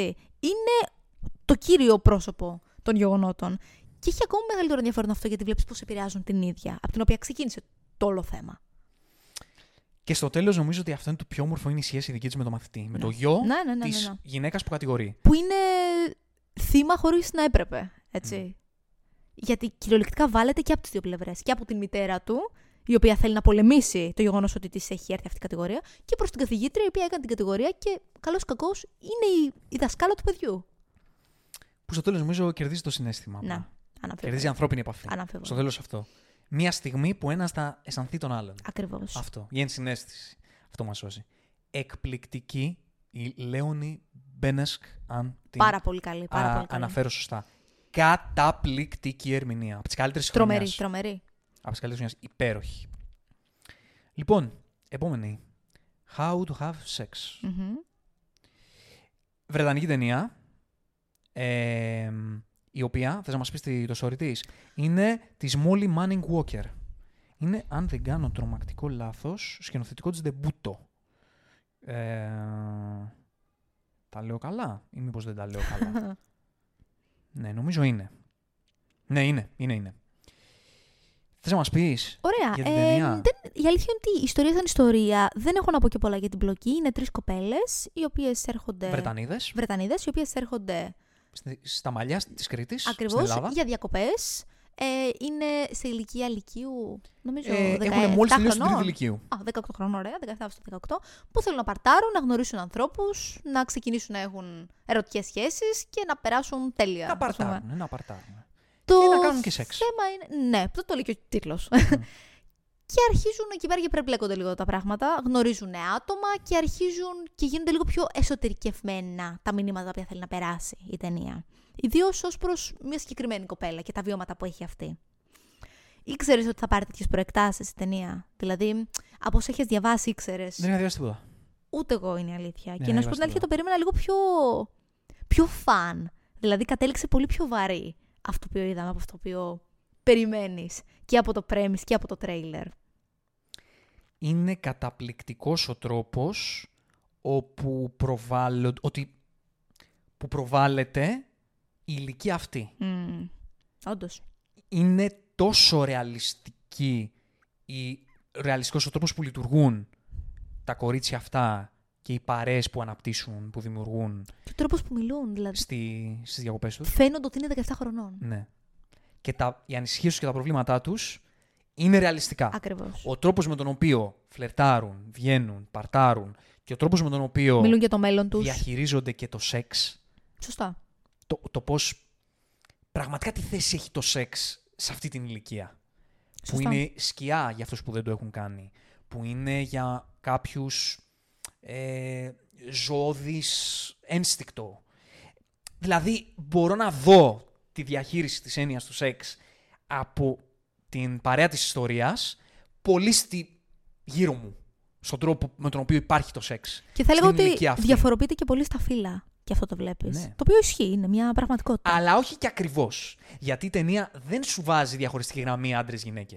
δεν θέλει Δεν να... το κάνει απόλυτα αυτό. Όχι, ρε παιδί μου, αλλά δεν... μου φαίνεται πάρα πολύ λογικός ο τρόπος που χειρίστηκε με μερικές στιγμές των αντρών και των γυναικών στο θέμα του σεξ. Ναι, αλλά. Δεν αναφέρομαι προφανώς σε μερικά συγκεκριμένα ναι, γεγονότα, έτσι. θέλω να σου πω ότι βλέπουμε σ- να υπάρχουν κορίτσια τα οποία διαχειρίζονται το σεξ με πιο συναισθηματικό τρόπο. Μμμ. Α, παρότι υπάρχει σκιά από πάνω τους ότι πρέπει να το κάνουν, Ναι, αν δεν το έχουν αλήθεια κάνει. είναι αυτό. Αλήθεια είναι. Και βλέπεις και ότι υπάρχουν και κοπέλες οι οποίες το Απλά βλέπουν θέλουν πιο να περάσουν στιγνά, καλά. Ναι, ναι, ναι. ναι. στιγνά. Και ασκούν αυτή, ξέρεις, την καταπίεση του πρέπει να κάνεις σεξ. Σωστά. Σωστά, όντως. Δηλαδή είναι. Θα, θα το πω τώρα. Οι άντρες θα με καταλάβουν περισσότερο. Η ταινία αυτή, παρότι αφορά, έχει ως κεντρικό, ε, κεντρικές, κεντρική ηρωίδα μια κοπέλα 17 χρονων είναι αυτή η σκιά που υπάρχει στη ζωή ακόμα και των αντρών που θα πας σε μια παρέα και θα είσαι όλο και θα σου πεις Για μα, ρε καθόλου τι γίνεται, για μα. και υπάρχει, ξέρεις, αυτή η σκιά, το ταμπού του σεξ. Ότι πρέπει να κάνεις σεξ. Γιατί αν δεν κάνεις σεξ, είσαι κατώτερου επίπεδου. Κάτι δεν πάει καλά στην κοινωνική σου ζωή. κάποιο πρόβλημα έχεις. Και αυτή η σκιά δημιουργεί μια κοινων... ένα κοινωνικό πρότυπο του πώς πρέπει να διαχειριστείς το σεξ. Το οποίο πολλές φορές έρχεται σε αντίθεση με την προσωπικότητά σου. Και με το πόσο άνια- άνετα νιώθεις να το κάνεις. Και έτοιμος έτσι. Γιατί μιλάμε τώρα για κοπέλες ανήλικες. Και το θέμα είναι Ναι. ότι επειδή μιλάμε για κοπέλες, διαχειρίζονται τη συζήτηση αυτή όπου κάνουν οι άντρες, όπως είπες, πολύ πιο ύπουλα. Ναι. Έτσι. Γιατί δεν πάνε να τους πούν, Έχεις κάνει, δεν έχεις κάνει, νιώθεις άνετα. Πάνε και τη το λένε με πάρα πολύ άσχημο τρόπο. Και συνέχεια, δηλαδή, το χτυπάνε στην κοπέλα ανά 10 λεπτά. Μέχρι το τέλος, έτσι. Μέχρι την τελευταία σκηνή, κυριολεκτικά. Αυτό ακριβώς. Αυτό αφορά η ταινία. Να. Του γαμάς ρε μαλάκα καθόλου. Αυτό αφορά η ταινία. Αλλά στις γυναίκες. είναι αυτό. Και, και τι προεκτάσεις κοινωνικές έχει αυτό το πράγμα. Ειδικά όταν μιλάμε για μια παρέα που πάει να δεσκεδάσει, σαν νέα κορίτσια πάνε να χαρούν τα νιάτα τους και την ομορφιά τους, ε, σε ένα μέρος εξωτικό της Ελλάδας και πάνε να γνωρίσουν κόσμο και να κάνουν σεξ. Και το πώς όμως στο, στον ψυχισμό τους αυτό το πρότυπο λειτουργεί με διαφορετικό τρόπο. Και Είναι τους οδηγεί σε πράγματα Ακριβώς. τα οποία εν τέλει δεν είναι για εκείνες. Ακριβώς, ακριβώς. Και ξέρεις, σε αφήνει πάρα πολύ με το πώς νιώθουν μετά. Μμμ. Σε αφήνει πολύ με αυτό το εσωτερικευμένο, με την εσωτερικευμένη αίσθηση του και τώρα τι. Τι κατάφερα. Ναι. Πολύ ωραίο. Και πολύ έξυπνη ιδέα. Και Πολύ- ξέρεις, είναι ένα θέμα το οποίο δεν αγγίζουν πάρα πολλές ταινίες της συγκεκριμένης ηλικίας των γυναικών. Είναι πάρα πολύ εστιασμένο και στοχευμένο. Πολύ ωραίο, μπράβο. Ναι, μπράβο ναι, στη ναι. σκηνοθέτηδα, πρώτη της Πράγματι. σκηνοθετική δουλειά και είναι και πολύ μικρής σε ηλικία. Μπράβο. Λοιπόν, και η τελευταία ταινία που δεν την είδες. Δεν έχω ξεχάσει κάποια. Αυτή είναι η Τετάρτη. Ναι, αυτή είναι η Τετάρτη. Υποψήφια Ισπανική ταινία, Ισπανικής παραγωγής ταινία. Υποψήφια για Oscar International Feature και αυτή. Society of Snow. Of the Snow. Society of the Snow. Ε, υπάρχει στο Netflix. Την έχετε δει αρκετή, νομίζω. Είναι καταπληκτική ταινία. Είναι συγκλονιστική. Σκηνοθέτης είναι ο J.A. Bayona, ο οποίος είναι ο σκηνοθέτης, παραδόξως, του δεύτερου Jurassic World, του Wow. Fallen Kingdom, Μπράβο. που δεν μ' άρεσε καθόλου. Δεν το ξέρω. Εδώ πέρα βέβαια, ο τύπος κάνει καταπληκτική δουλειά. Σκηνοθετικά η ταινία δεν υπάρχει και η παραγωγή της είναι Η αλήθεια είναι το κόπο παντού εκπληκτική. αυτό. Τι αφορά η ταινία; Αφορά το αεροπορικό δυστύχημα που συνέβη στα 70s, αν δεν κάνω λάθος, το 72. Ε, μία ομάδα rugby, η οποία πήγαινε για να παίξει κάπου ένα ταξίδι, θα σας γελάσω τέλος πάντων, ε, και ταξιδεύει πάνω από τις Άνδεις με το αεροπλάνο, το οποίο καταρρίπτεται. Μμμ. Και αυτοί οι άνθρωποι επιβιώνουν για πάνω από ένα μήνα σε αυτές τις συνθήκες, στον παγετό, προσπαθώντας να επιβιώσουν μέχρι να δεσωθούν. Πραγματική ιστορία. Μμ. Οι άνθρωποι αυτοί ακόμα ζουν και υπάρχουν και φωτογραφίες πραγματικές στο τέλος Και μιλούν κιόλα. Ε, και υπάρχει και ντοκιμαντεράκι Ακριβώς. στο Netflix. Ακριβώς. Ε, με τους ανθρώπους που ε, έλεγαν τις, ε, τις μαρτυρίες τους. Ε, εντάξει, δεν μπορώ να σταθώ στο θέμα και σε όλα αυτά. Είναι μια πραγματική ιστορία και πώς ε, Πολύ σωστά. αποδίδεται. Θα πρέπει να σταθώ στη σκηνοθεσία που είναι καταπληκτική. Το νιώθεις αυτό το πράγμα τόσο πολύ μέσα σου. Τη, τη, τη δυσκολία τους και είναι, ξέρεις, χτύπημα, μετά στο χτύπημα, μετά στο χτύπημα. Δεν σταματάω ο λιγοθάστους. Και από όσο ακούω είναι και απίστευτα ρεαλιστικό. Δηλαδή, άτομα που το ήσαν αυτό το είδαν και είπαν ότι έχει γίνει καταπληκτική δουλειά στο πώς το ξαναέζησαν Ναι. όταν βρίσκονταν στα γυρίσματα. Που είναι τρομακτικό. τρομακτικό. Ε, τε- αν υπάρχει ένα θέμα, έχει να κάνει με το πώς στις δύσκολες, στα, στις δύσκολες στιγμές το μόνο που έχουμε εμείς οι άνθρωποι είναι τους ανθρώπους. Μόνο εκεί μπορούμε να στηριχθούμε. Στο πόσο ένας θα δίνει κουράγιο στον άλλον και πώς μπορεί να δίνει στον άλλον, αυτό παίρνει και άλλες προεκτάσεις. Ακριβώς. Πώς μπορεί να δίνει στον άλλον και να, και να θυσιάζεται για, για τους άλλους. και που σε φτάνει ανάγκη, έτσι. Ναι. Γιατί μιλάμε κυριολεκτικά για επιβίωση. Τίποτα άλλο. Και ότι είμαστε ένα τσάκ όλοι μας μακριά από κάτι τέτοιο. Ναι. Ένα Ναι, ναι, τσάκ ναι. μακριά είμαστε από κάτι τέτοιο. Από από τον ωραίο μας τον καναπέ που καθόμαστε εδώ πέρα, Ακριβώς. πώς μπορείς να βρεθείς σε μια τέτοια κατάσταση. Ε, δεν έπεισε πολλά για αυτή την ταινία. Είναι όμως μια πολύ δύσκολη θέαση, πάρα πολύ δύσκολη θέαση, ε, που, που έχει μια καταπληκτική παραγωγή που σε βάζει πολύ μέσα σε αυτήν την κατάσταση και έχει και πολύ συνέστημα. Έχεις συνέστημα στη σχέση που διαμορφώνουν μεταξύ τους; Είμαι βέβαια. Είμαι βέβαια. Είναι Δεν ωραίο και γίνεται το να μην γράψιμο, είναι υπάρχει. πολύ ωραία παραγωγή. Πολύ ωραία παραγωγή. Ε, επική με την έννοια. με μια δική της έννοια. Μμμ, Συγκεκριμένη μμμ. ταινία. Λοιπόν, από ταινίες είμαστε εντάξει; Ναι, ναι, ναι. Πάμε σειρές. Είδαμε αρκετά ψαχμένα πράγματα αυτό το μήνα. Δεν μπορούσα Και να σας το τα δεις. προτείνουμε, είναι πάρα πολύ όμορφα όλα. Βέβαια, όλα. όλα. Σας τα προτείνουμε, ναι. Ε, Γενικά κάνει ωραία ρελάνς ο international κινηματογράφος. Σωστά. Προς το δυτικό κόσμο εννοώντας, γιατί. Και εκεί είναι πάρα πάντα. πολύ όμορφο που τα τελευταία χρόνια γενικότερα οι φεστιβάλικες ταινίες προβάλλονται. Και θέλω πάρα πολύ να δω. Παίζεται αυτό το μήνα σε αίθουσες. Βγαίνει νομίζω αυτή τη βδομάδα την άλλη. Ε, η Ιαπωνική ταινία που είναι υποψήφια για το Όσκαρ Α, μάλιστα. καλύτερης ξενόγλωση ταινίας. Ε, λέγεται Wonderful Life, Wonderful Days. Δεν το έχω, να σου πω, συγγνώμη, αλλά δεν Ωραία, το θυμάμαι ωραία. ακριβώς τον τίτλο της και θέλω πολύ να τη δω και αυτή. Πολύ ωραία.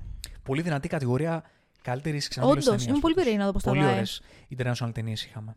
Πάμε στις σειρές. Ναι. Θες να το ξεκινήσουμε από το Masters of the Air; Wow, πω πω. Έβαλες λίγο στην Butler μέσα σου. Έβαλα λίγο στην Butler γιατί ε, έτσι με, με παρέσυρε. ε, αυτό το, το υποκριτικό του ύφος. Ε, είμαι ο, ο, ο wannabe Brando James Dean, δεν ξέρω και εγώ τι. Για πες, είδες τα πρώτα τρία επεισόδια. Μάλιστα, όσοι έχουν βγει. Έχουν ε, βγει. βγήκε το τέταρτο χθες, δεν το έχω δει ακόμη. Αύριο θα, θα το δω. Ναι, συνολικά είναι 9 επεισόδια. Σωστά. Βγαίνει ένα τη βδομάδα. Ναι, 9 Φεβρουαρίου βγήκε το τέταρτο. Έχω δει τα πρώτα δύο εγώ, εσείς δει τα πρώτα τρία. Θέλεις να μιλήσεις για τι αφορά; Να το πάμε να αλλάξει. Αφορά μια ομάδα πιλότων στο δεύτερο παγκόσμιο πόλεμο. Και τη δράση τους και τη ζωή τους. Αμερικανών. Και τις αποστολές Αμερικανών, ναι. Πολύ σωστά, Μεγάλο, Αμερικανών. μεγάλο πράγμα, να το πούμε. Παραγωγής Steven Spielberg, Tom Hanks. Μμ. Η τρίτη συνεργασία τους, νομίζω. Είναι, έχει έτσι δεσμό αυτή η σειρά με το Band of Brothers, αυτή την ιστορικη σειρά, που είναι μία από τις καλύτερες σειρές ever για πολλούς. Πρέπει να τη δω ρεγάμα κάποια στιγμή. Και Την είναι- έχεις δει; Όχι, Όχι, α. όχι. Και είναι, ας πούμε, μία τέτοια κατάσταση, αλλά με αεροπορία. Ναι. Έτσι. Ε, έγραψα και, ανέβασα και post στο Geek Sanity Effect, τη σελίδα του Facebook, που γράφω, άμα δεν ακολουθείτε, ακολουθήστε. Wink wink. ναι. Εκπληκτική παραγωγή. Εκπληκτική παραγωγή. Σε ό,τι έχει να Apple κάνει. TV. Apple TV, βέβαια. Μμμ. Στο Apple TV θα τη βρείτε. Ο, σε ό,τι έχει να κάνει με την έννοια αεροπλάνο, Και τις αερομαχίες γενικότερα. ό,τι καλύτερο έχουμε δει Δεν υπάρχει. μετά το Maverick. Δεν υπάρχει. Και αυτό που με εντυπωσιάζει σε αυτό το κομμάτι έχει να κάνει με το ότι ακόμα περισσότερο και από το Maverick σου δείχνει το πολύ β- έτσι ρεαλιστικό κομμάτι της πτήσης Σωστά. και των προβλημάτων που υπάρχουν και, και των ζητημάτων της πτήσης πέραν από το ότι κάνουμε ορμαχίες και άμα με βαρέσει ξέρω εγώ, η σφαίρα θα πέσω. Δηλαδή τύπου πάω να προσγειωθώ και έχει αέρα. Ακριβώς. Την πατήσαμε. Ακριβώς. Πρέπει πώς θα προσγειωθούμε; Δεν κατεβαίνει ο τροχός. Ξέρεις, σε βάζει πολύ στην αεροπορίλα, την, τη ρεαλιστική. Και ξέρεις ο ποιο τρόπος είναι που το πιο εντυπωσιακό; Που κινηματογραφείται είναι καταπληκτικός. Είναι αρχικά γενικότερα σε κάθε επεισόδιο υπάρχει αερομαχία. Δηλαδή είναι πολύ μεγάλο μέρος της σειράς το να βλέπεις τις μάχες πάνω στον, στον ουρανό. Για μένα το πιο εντυπωσιακό είναι ότι δεν είναι απλά ρεαλιστικές οι μάχες και ο χώρος μέσα ε, στα αεροπορικά οχήματα. Είναι το γεγονός ότι αυτό τον περνάει πώς ήταν πριν 100 χρόνια. Γιατί άλλο το Maverick που σου δείχνει την τεχνολογία των σημερινών αεροπλάνων Σωστό. και άλλο την τότε, τα προβλήματα που είχε. Το πώς ε, ένιωθαν αυτοί οι Αμερικοί εκεί μέσα, πώς έπεφταν, πώς δεν λειτουργούσαν τα αεροπλάνα, πώς ήταν οι άνθρωποι κάτω που τα επιδιόρθωναν ή πώς αν έπεφτες λίγο άτσαλα γινόταν boom στο αεροπλάνο. Και αυτά στα δείχνει χωρίς να ντρέπεται καθόλου το να είναι ομό. Και δεν το περιμένεις. Εγώ, ας πούμε, δεν περίμενα να σου δείξει τόση βία σε μερικές στιγμές. Βλέπεις άγριο αίμα. Είναι πολύ βαριά σειρά. Είναι δύσκολη γιατί προσπαθεί. Όχι προσπαθεί, βασικά το καταφέρνει. Δεν ξέρω εσύ πώς το έχεις νιώσει μέχρι τώρα. Να σε δέσει με τους ήρωες και το χολγοθά που περνούν κάθε μέρα εκεί πάνω. Ε, και είναι πολύ δύσκολο να σου πω την αλήθεια, γιατί δεν ξέρω πώς θα πάει, αλλά είμαι σίγουρη ότι δεν θα καταλήξει τέλεια για όλους. Και είναι δύσκολο. Δηλαδή, κα- σε κάθε επεισόδιο ζορίζομαι πάρα πολύ, να σου πω την αλήθεια. Γιατί είναι πολύ βαριά και είναι τρομερό το πώς τους στέλνουν εκεί πάνω. Κάθε επεισόδιο είναι περίπου μια περιπέτεια, ας πούμε. Μια, μια νέα αποστολή, μέχρι τώρα τουλάχιστον. Και προσωπικά ζορίζομαι πάρα πολύ να βγάλω το κάθε επεισόδιο, όσο και αν το απολαμβάνω. Θα σου πω, κοίτα, στο κομμάτι της ιστορίας και της σχέσης με τους χαρακτήρες και τη διαδρομή τους, δεν μπορώ να πω ότι είμαι attached. Ε, δεν έχει ακόμη ξεκινήσει. Στο τρίτο θα δεις ΟΚ, περισσότερα. Θα σου πω όμως εμένα ποιο είναι το θέμα μου. Ότι η ιστορία είναι Αμερικανιά. Που δεν μου αρέσει αυτή η λέξη. Ποτέ δεν μου άρεσε όπως όποιος την έλεγε. Από αλλά ποια είναι άποψη; Αμερικανιά. Από την άποψη ότι όλο το κομμάτι το στρατιωτικό είναι το ότι τι καλοί εμείς οι Αμερικάνοι και τι ωραία που πετάμε και κάνουμε ωραία τις αποστολές μας. Δεν το κατηγορώ. Δεν το κατηγορώ. Ε, Μερικά από τα καλύτερα blockbusters όλων των εποχών βασίζονται σε αυτό και τα λατρεύω. Δεν το κατηγορώ αυτό. Απλά το φίλτρο αυτό με εμποδίζει από το να τους αισθανθώ. Γιατί πάντα υπάρχει ξέρεις, η αποστολή να κάνουμε, να νικήσουμε, να υπηρετήσουμε, το, η ένδοξη στρατιωτική θητεία. Δεν τα κατηγορώ αυτά.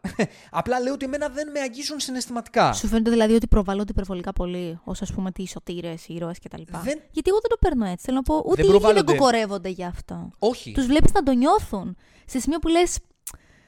Ανυπομονείς τώρα, γιατί του βλέπεις το πρώτο επεισόδιο να πάνε με τέτοιο ενθουσιασμό, με τέτοιο πάθος και λες. Πού, πού πας, δεν, δεν ξέρεις. Πού πας, δεν ξέρεις τι πας να νιώσεις εκεί πάνω. Και αυτό το παίρνει. Εγώ το έλαβα, ας πούμε. Και το, το, το λαμβάνουν και οι ίδιοι. Δηλαδή, τους βλέπεις κάθε φορά να κατεβαίνουν και να λένε τι έχω δει και πόσο θα με στοιχειώσει αυτό που έχω δει. Στο τρίτο επεισόδιο θα το δεις ακόμη περισσότερο αυτό. Ναι, δεν λέω ότι το πουσάρι ξεδιάντροπα. Το κρατάει, ξέρεις, Διακριτικά. διακριτικά από κάτω, ξέρεις, σαν έτσι υπόστρωμα της όλης ΟΚ. ιστορίας. Δεν λέω δηλαδή ότι, με- ότι μου το χτυπάει ή με πιέζει πάνω σε αυτό, τύπου αμερικάνικη προπαγάνδα. Όχι, δε- δεν το κάνει αυτό. Είναι πολύ ωραίο το γράψιμο. Και ο τρόπος με τον οποίο αλληλεπιδρούν οι χαρακτήρες κτλ. είναι πολύ ρεαλιστικός, όλα ωραία. Δεν... Απλά ξέρεις, Καταλαβαίνω, καταλαβαίνω τι το θέλεις να πεις. φίλτρο αυτό με εμποδίζει από το να Να τους νιώσεις. να τους νιώσω γιατί δεν μπορώ να αντικρίσω, ξέρεις, το στρατιωτικό κομμάτι προσωπικά με τον τρόπο, ειδικά όταν προβάλλεται ρεαλιστικά. Γιατί όταν είναι η φάση, ξέρω εγώ, Independence Day, ζήτω εμείς οι Αμερικάνοι θα σώσουμε τον κόσμο από τους εξωγήινους, εκεί το γουστάρω πολύ περισσότερο. γιατί ναι, ξέρεις, ναι, όλο ναι, είναι ναι, στο ναι. φίλτρο του Φανταστικού. blockbusterικού και υπερβολικού και Ακριβώς. φανταστικού και μου φαίνεται χαριτωμένο και διασκεδαστικό και μπορεί και να με αγγίξει κιόλας. Εδώ που είναι μια παραγωγή στέρεα, ρεαλιστική, με βασικά θέματα, αλλά πάντα είναι το ότι ένδοξη, ένδοξη αμερικανική αεροπορία, εκεί με εμποδίζει του να αισθανθώ πράγματα. Μμ, καταλαβαίνω. καταλαβαίνω τι Αλλά θες να πεις. δεν πειράζει, γιατί βρίσκω άλλα πράγματα που γουστάρω πάρα πολύ σε αυτή τη. τη Πάντως, σειρά. να ξέρεις Και είναι ότι και όσο προχωράει- στρατοκαυλική με τον καλό τον τρόπο. Όσο προχωράει, αρχίζει και υπάρχει ακόμη περισσότερη πλοκή. ΟΚ. Δηλαδή, ξέρεις, διασπάται η ομάδα και αρχίζουν και υπάρχουν περισσότερες υποπλοκές. ΟΚ, γιατί όσο έχω δει εγώ δεν υπάρχει ιστορία. Το ξέρω, το ξέρω, το Είναι ξέρω. τύπου είμαστε εδώ, κάνουμε αποστολές, πώς περνάμε τη μέρα μας. Εκεί. Στο τρίτο με τέταρτο, τώρα που θα έρθει, αυτό αρχίζει και σταματάει. Ωραία, ΟΚ. Αναμένω. Φαντάζομαι θα, θα υπάρχει το κύριο μήνυμα, ρε παιδί μου, η κύρια πλοκή, αλλά ξέρεις, αρχίζει και περιπλέκεται, ας πούμε, λίγο. Ωραία. Τρεις βασικοί χαρακτήρες. Ο πρώτος, Austin Butler. Wow, πω, πω, πω. Ο... Χαμήλωσε λίγο και τον τόνο. Ο Buck. Χαμήλωσα λίγο τον τόνο. Ε, Austin Butler. Είναι λίγο. Elvis, όχι. Ε, μ, ναι. Όχι. Δεν θέλω να πω κάτι να σε πληγώσω. Ο Austin Butler, λοιπόν, ο οποίος κάνει πολύ καλό Elvis. Ναι. Ε, ε, οπωσδήποτε. Και κάνει ακόμα πολύ καλό Elvis. Τον κάνει Προσπαθεί, τόσο καλά. προσπαθεί να, να σταματήσει να κάνει καλό Elvis, αλλά δυσκολεύεται. Ναι. Ξέρεις τι γίνεται. Είναι, είναι πολύ ιδιαίτερη περίπτωση του Austin Butler σε αυτή τη σειρά που απ' τη μία τον λατρεύω, απ' την άλλη μου φαίνεται και λίγο γελίο όλο αυτό. Είναι και τα δύο ταυτόχρονα. Γιατί έχει ρε παιδί μου ένα ύφος τόσο old school Hollywood σε αυτή τη σειρά. Τόσο είμαι ζεν πρεμιέ των 50s, 60s. Και είναι και το σενάριό του έτσι γραμμένο. Το Ναι, παρατήρησες. ναι, ναι. Δηλαδή δεν είναι σκέτη προσέγγιση δική του. Τύπου Όχι. θα το παίξω έτσι. Είναι γραμμένο. έτσι. Αρμόζει έτσι να παίξει αυτό το ρόλο. Γιατί είναι, ας πούμε, ο, υ- ο υπεύθυνος, ο διοικητής της δικής του δημιουργίας, ας πούμε, όπου είναι από τους πιο έμπειρους εκεί μέσα, έχει μια άλλη άνεση, είναι λίγο πιο όριμο συναισθηματικά και το περνάει αυτό. Ναι, το περνάει. Δηλαδή έχει ένα coolness που ταιριάζει στον αέρα του συγκεκριμένου ήρωα. Ναι. Και αψιλού από τη μία τον βλέπω και τον καμαρώνω. Ναι, Με ναι, την τον- έννοια, τον χαίρεσαι. Ρε φίλε, τον χαίρομαι. Γιατί λέω, κοίτα να δεις ένα παλικάρι νέο που φέρνει στο σήμερα αυτό έτσι το πιο ζεν πρεμιέ μιας πολύ άλλης εποχής. Εντελώς. Και λέω, τι ωραία που έχουμε έναν τύπο στις μέρες μας που το φέρνει τώρα αυτό εδώ. Μμμ. Και το κάνει καλά. Ο- Είναι, Βέβαια, είναι πολύ βέβαια. φωτεινός αυτός ο Βέβαια. άτιμος ο τύπος. Και ταιριάζει και με Και την είναι εποχή. καλός ηθοποιό. Είναι, είναι καλός τοπίο. Ναι. Αρκεί να Δεν μην το είναι κάνει παντού φλούφλης. αυτό. Ε; Αρκεί να μην το κάνει παντού αυτό. Ναι. Απλά απ' την, ε, απ' τη μία ναι, αλλά απ' την άλλη ξέρεις, μου βγάζει και λίγο. Επειδή όλοι οι υπόλοιποι δεν παίζουν Ίσως, έτσι. ίσως σου χτυπάει γι' αυτό ακριβώς. Επειδή είναι η αντίθεση σε σχέση με τον τρόπο υποκριτικής του σήμερα. Ναι. Δεν ξέρω, ίσως να γράφει και έτσι σαν ήρωας, επειδή διαδραματίζεται σε αυτή την εποχή του Old Hollywood. Άρα είπα να έχουμε και κάτι εκείνης της εποχής. Ναι, στον ναι, ναι. τρόπο έκφρασης και κοινουσιολογία. Το πιστεύω. Το πιστεύω. Δεν και μου αυτό τον φαίνεται. διάλεξαν. Και εγώ έτσι πιστεύω. Ναι. Α πούμε, είμαι πολύ περίεργη να δω τώρα στο Dune πώς θα παίξει. Καλά, στο Γιατί παίζει εδώ κάτι πέρα εντελώς Είναι άλλο. πολύ κόντρα. Ναι. Άρα εκεί πέρα θα φανεί το αν μπορεί να διαχωρίσει αυτό τον αέρα από κάτι άλλο. Γιατί εγώ πιστεύω ότι θα το κάνει περίφημα. Ναι, όχι. Στο... Και μου αρέσει στο πολύ Ειρήνο υποκριτική πάει του εδώ πέρα. Όχι μόνο, ξέρεις, στον αέρα και στην αισθητική που βγάζει, και στον πραγματικό παίξιμο. Γιατί κουβαλάει ένα πολύ μεγάλο μέρος αυτής της ιστορίας. Ναι, ναι, εντάξει, κοίτα, ε, τον χαίρομαι, αλήθεια. Ε, Και, και μ' αρέσει.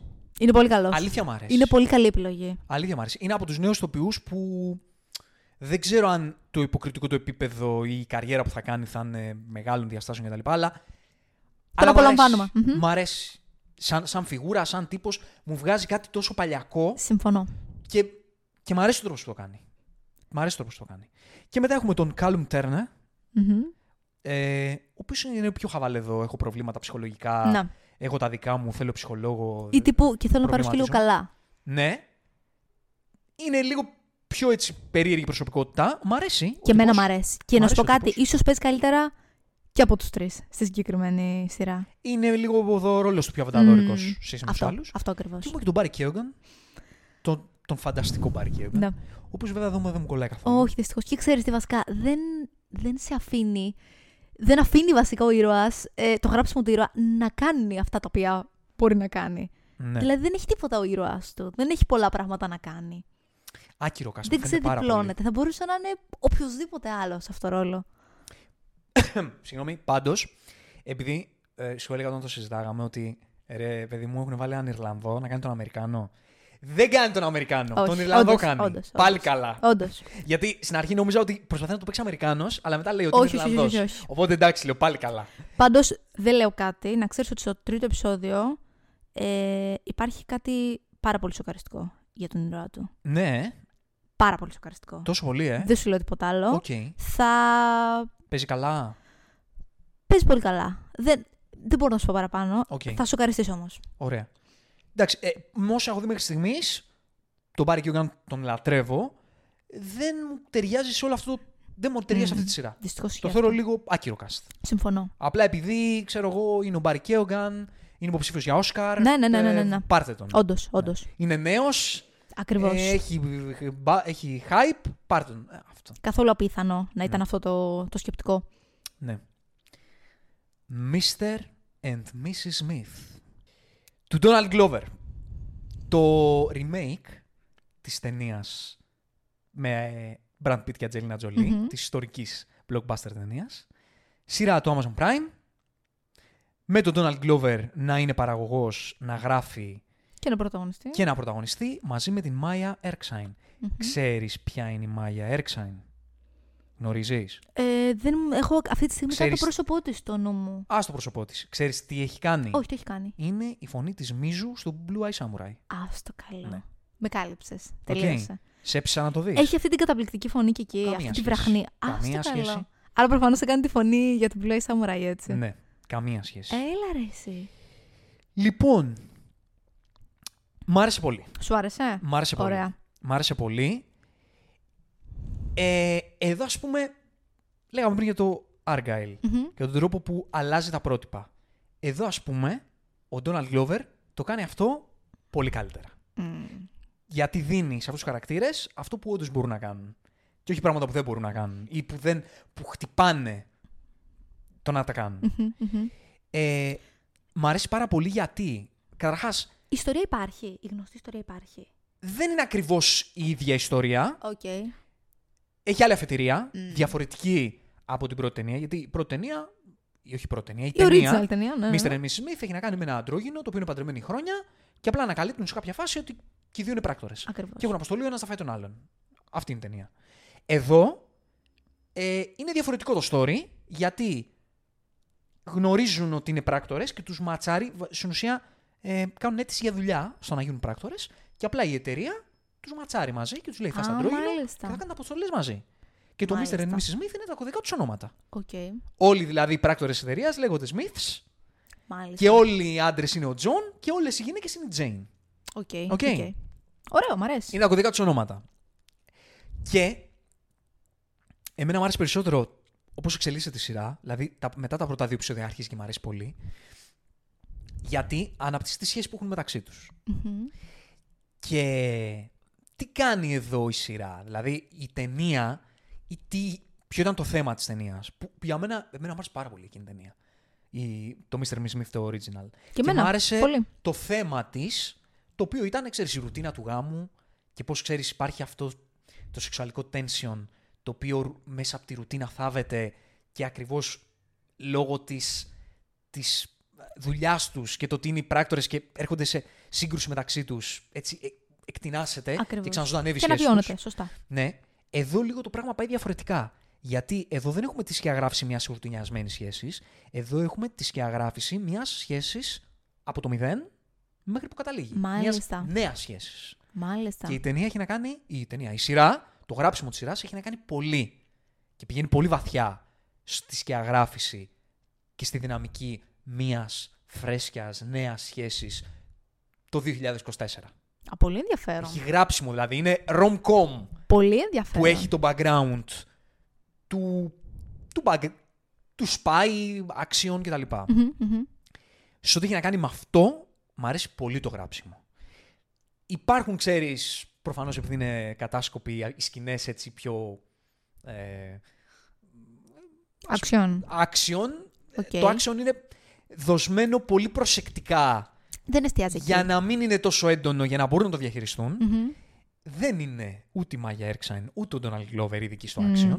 Ναι. Και πολλές φορές ακόμα και αυτά τα λίγα που τους δίνουν δεν είναι και πολύ καλοί Κατάλαβα. στο να τα κάνουν. Γι' αυτό προφανώς είναι και με το σταγονόμετρο. Ναι, και πολύ προσεκτικά δοσμένα. Σε κάποιες στιγμές είναι τόσο προσεκτικά και τόσο διακριτικά που δουλεύει, Μμμ, όταν πρέπει να κατάλαβα. δώσουν κάτι λίγο παραπάνω, κάποιοι- Κλωτσάει. σε κάποια σημεία κλωτσάει. Κατάλαβα. Έτσι. Κατάλαβα. Εδώ έρχομαστε πάλι στη συζήτηση για το Argyle. Το τι κάνουν action λόγω του ότι θέλουμε Ακριβώς. να αλλάξουν τα πρότυπα κάποιοι ηθοποιοί που δεν είναι καλοί στο action και δεν πείθουν για action.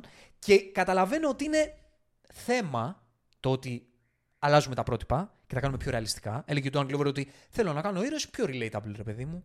Γιατί ο Brad Pitt και η Αντζελίνα Τζολί είναι ό,τι πιο anti-relatable. είναι Αλήθεια δύο είναι αυτό. πανέμορφοι, full φωτεινοί, γοητευτικοί, χαρισματικοί άνθρωποι. Δεν είναι καθημερινοί.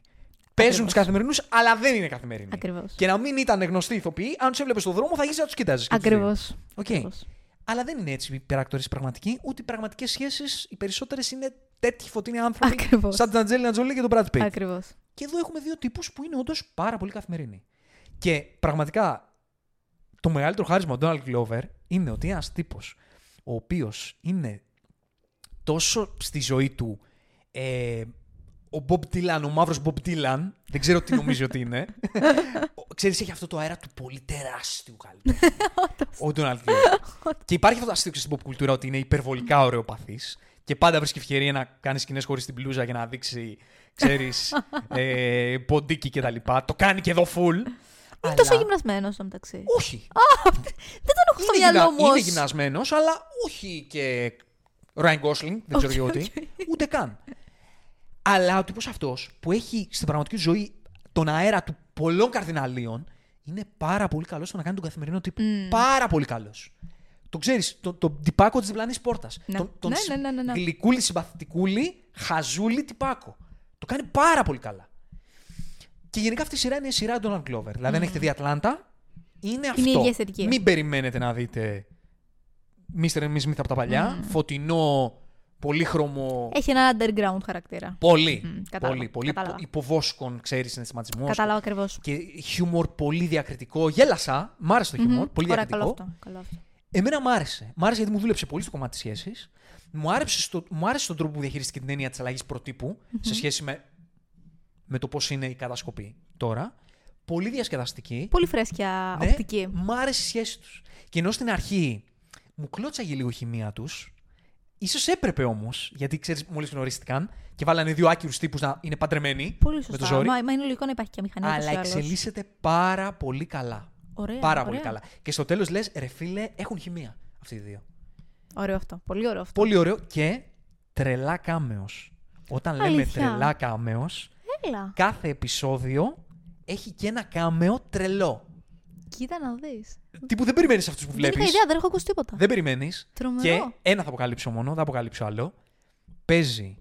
Γιατί μερικά, κάποια είναι πολύ γνωστών ηθοποιών, πολύ γνωστών ηθοποιών, και κάποια είναι πιο ψαγμένα κάμεος. Παίζει ο Βάγνερ Μούρα, ο οποίος είναι ο ηθοποιός που έπαιζε στον Νάρκο στον Εσκομπάρ. Ο τύπος είναι τόσο καλός. Δώστε του ρόλους. Και σε αυτή τη σειρά κάνει σαχλοκομωδία και είναι Καταπληκτικός. τέλειος. Που ξέρεις, εμείς τον είχαμε συνηθίσει με αυτό το, το πρότυπο του Εσκομπάρ που στον Νάρκος, όσοι βλέπαμε Νάρκος, που κλεινόμασταν, ξέρεις, έβγαζε όλο το, το ψαρωτικό.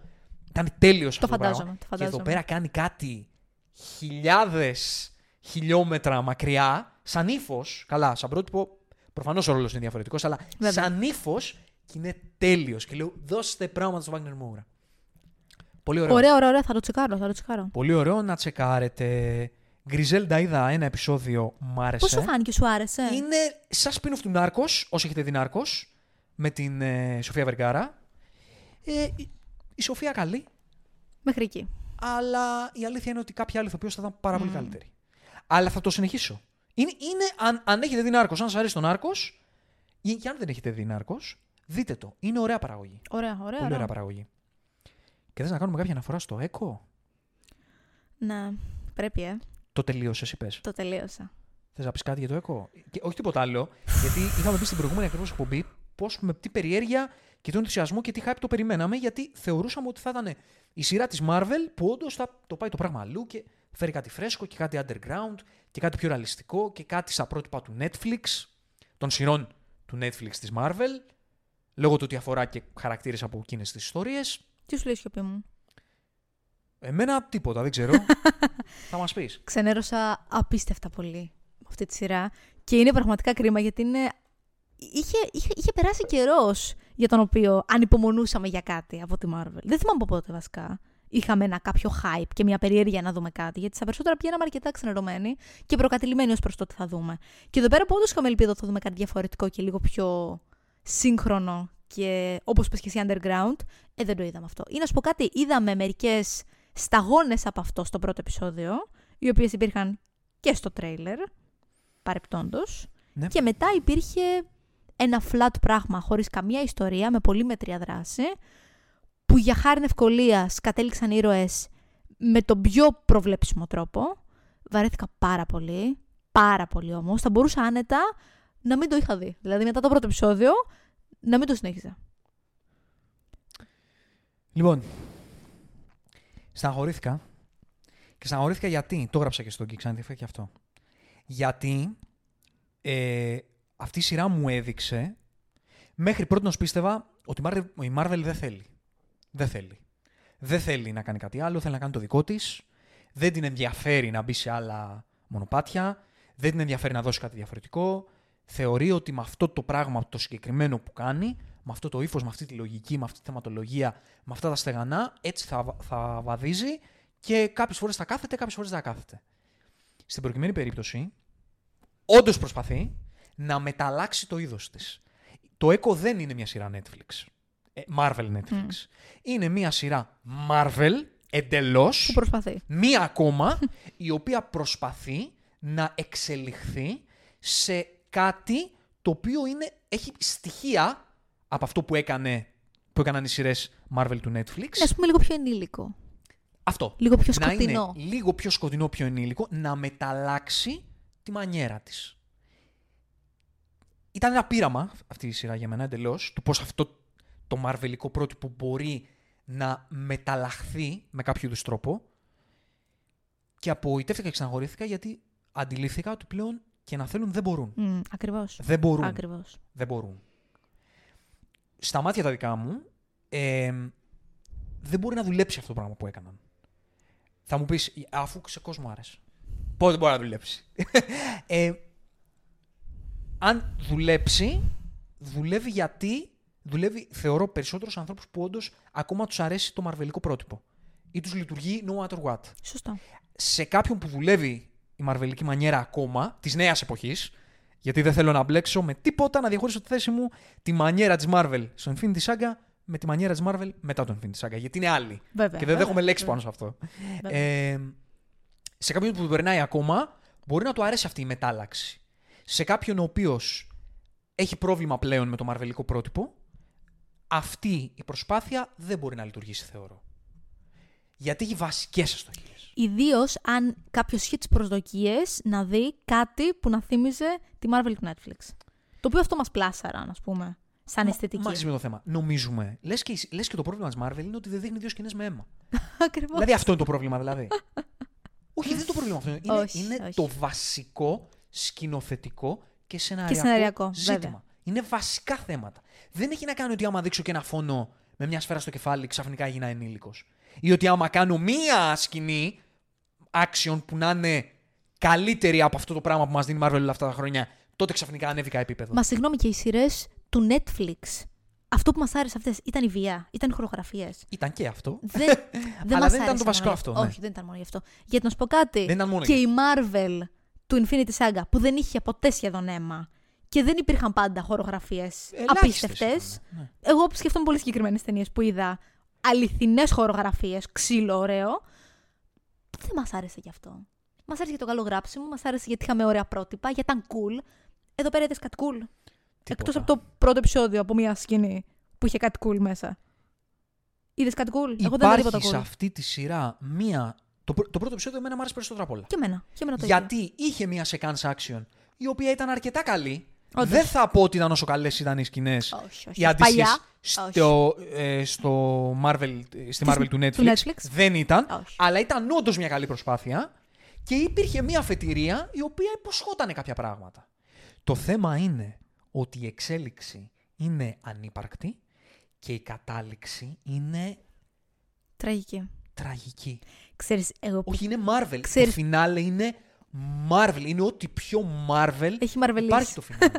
Εγώ εκεί που κρίντζαρα πολύ είναι στο τελευταίο επεισόδιο, στην πιο κορύφωση της δράσης, ας πούμε. Εντάξει, Πω, κρίνεις πω, όσο δεν Θεέ πάει. μου.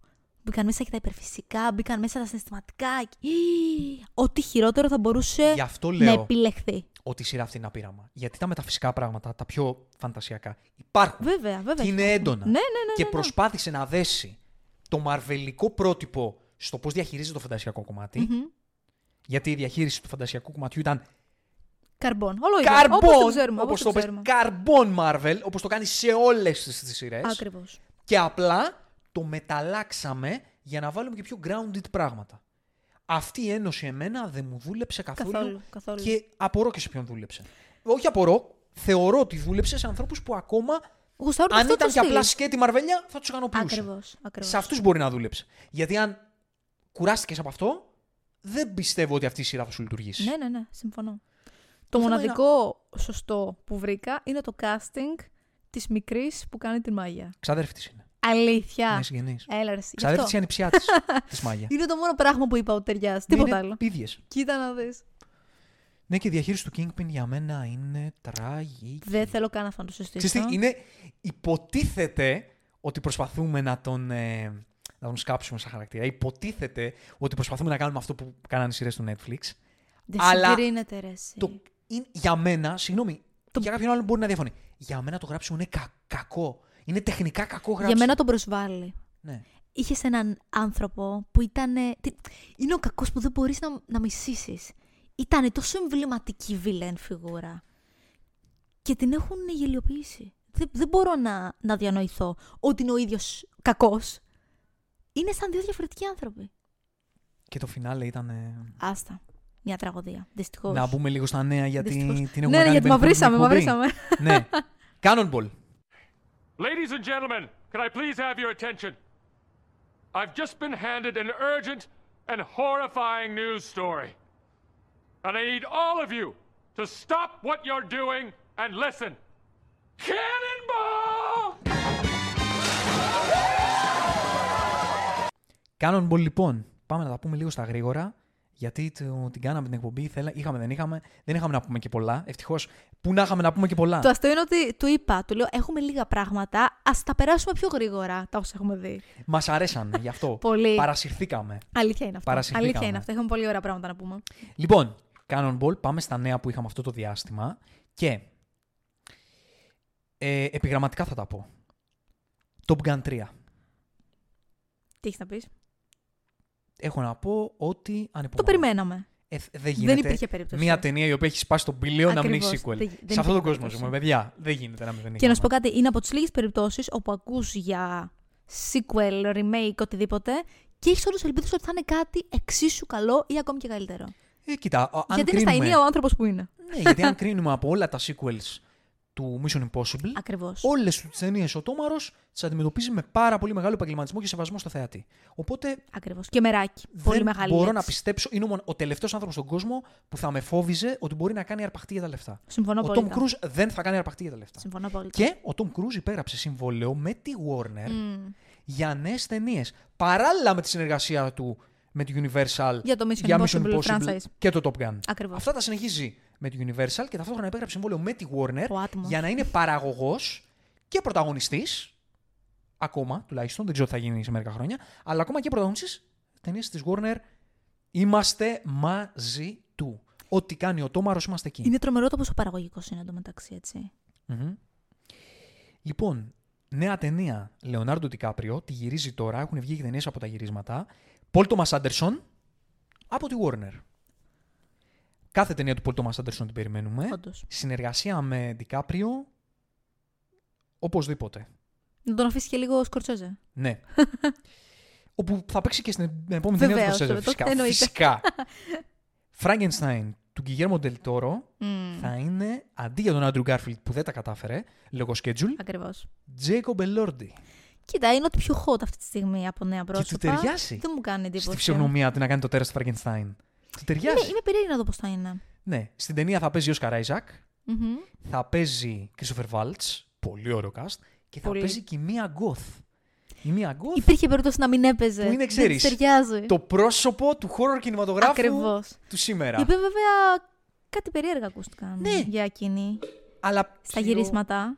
αλλά ψηλοθάφτηκε αυτό. Ναι, δεν ξέρω. Ότι κα- σε αν κάποιον ισχύουν. επιτέθηκε από τα Αυτό γυρίσματα ακριβώς, του- τα του γυρίσματα. Μαξίν. Μμ, Ναι, να δούμε. θα δείξει.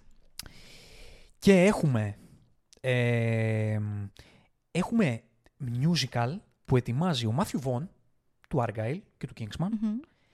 το οποίο θα γράφει ο Νταμιέν Σαζέλ. Καλά, αυτό ακούγεται καταπληκτικό έτσι. Ε, Και μόνο να ξέρεις ότι θα υπάρξει ο Νταμιέν Τσαζέλ πάλι σε musical είναι ένα όνειρο.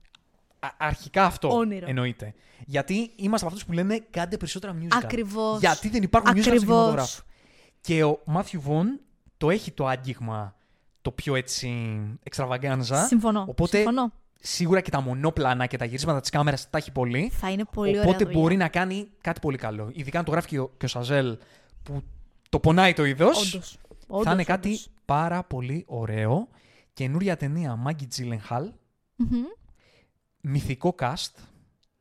Θα έχει Πενέλοπε Κρούζ, Πίτερ Σκάρσγκαρτ, Τζέσι Μπάκλεϊ, Κρίστιαν Μπέιλ. Έλα ρε εσύ. Η Τζέσι Μπάκλεϊ την τελευταία της ταινία την είχαμε δει είναι που έπαιζε η Ντακότα Τζόνσον μαζί με τον Ολίβια Κόλμαν. Πάλι. Ναι, στη που Maggie γύρισε και στην Gyllenhaal. Ελλάδα. Μμμ. Της Maggie Gyllenhaal ήταν η πρώτη της ταινία, αν δεν Ναι, κάνω ναι, ναι, ναι, ναι. πολύ μεγάλο λάθος. Εμάς μας άρεσε. Ωραία ήταν. Ωραία ναι, ήταν. Μας άρεσε. Πολύ, Οπότε φεστι... αναμένουμε πολύ Maggie. φεστιβαλική. Αναμένουμε Maggie. Και νέα ταινία Ethan Coen που θα παίζει Aubrey Plaza, την αγαπάμε, Chris Evans. Αυτά από νέα προτζεκτάκια ε, ενδιαφέροντα που ερχονται. Α, έχω κι άλλο ένα τελευταίο. Μυθικό. Για πες, για πες. Remake του Another Round. Another Round είναι η ταινία που πήρε το Oscar καλύτερης ξενόγλωση, η Δανέζικη, με τον ε, Μίκελσαν. Μίκελσεν, την οποία το remake θα το σκηνοθετήσει ο Chris Rock. Κιόλας remake. Πολύ νωρίς Ναι, είναι. θα το σκηνοθετεί ο Chris Rock Μ' αρέσει το και επαναλαμβάνεις. θα παίζει ο Λεωνάρντο Τικάπριο. Άστο καλά. Ό,τι να είναι. Πολύ random επιλογή. Random. Τι να πω; Το ότι δέχτηκε ο Τικάπριο να κάνει remake του Another Round Με τον με συγκεκριμένο. σκηνοθέτη του Chris Rock. Τι φάση ρε Τι να Τικάπριο. πω. Δεν ξέρω τι. Α, έχω κι άλλο ένα. Κλόι Ζάο, Μμ. Μμμ. Κάνει ταινία Oscar winner Chloe Zhao Όντως. για το, για το Eternals. για εκεί δεν πήρε Oscar. για το ε, Nomadland. Το είσαι το Nomadland. Όχι. Δεν το έχω Περίεργη δει. ταινία, Μμμ. ιδιαίτερη.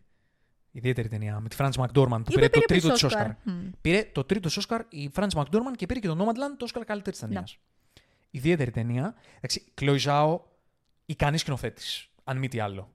Ε, hit or miss, αλλά ικανή με την κάμερα. Και 100%. λάτρης του Του ηλιοβασιλέματος. ηλιοβασιλέμα, δώσει ηλιοβασιλέματα Έτσι, έτσι. στην Chloe Και Zhao και πάρτε πάρτε στην στην ψυχή. ψυχή. ναι.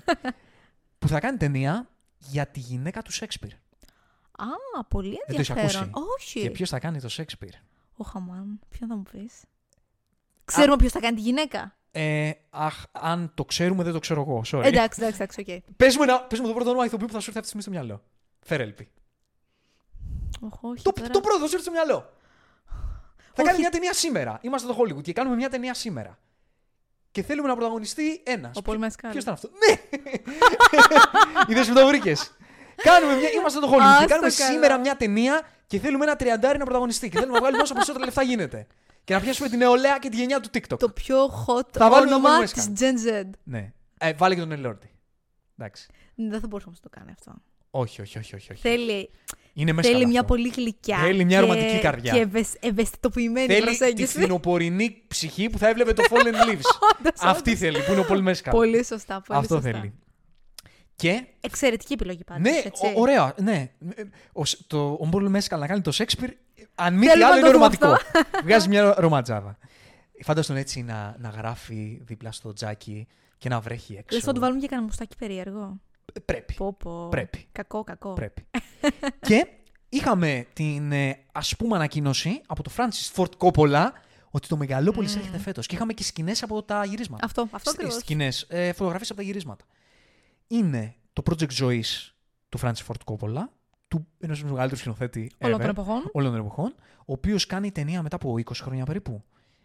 Ε, και είναι το project ζωής του που πούλησε κάποιες επιχειρήσεις που είχε και τη χρηματοδοτεί μόνος του Απίστευτο. μόνος του, γιατί κανείς δεν ήθελε να το αναλάβει. Πώς γίνεται κανείς να μην θέλει να το αναλάβει; Είναι τεράστιο το budget, τεράστιο.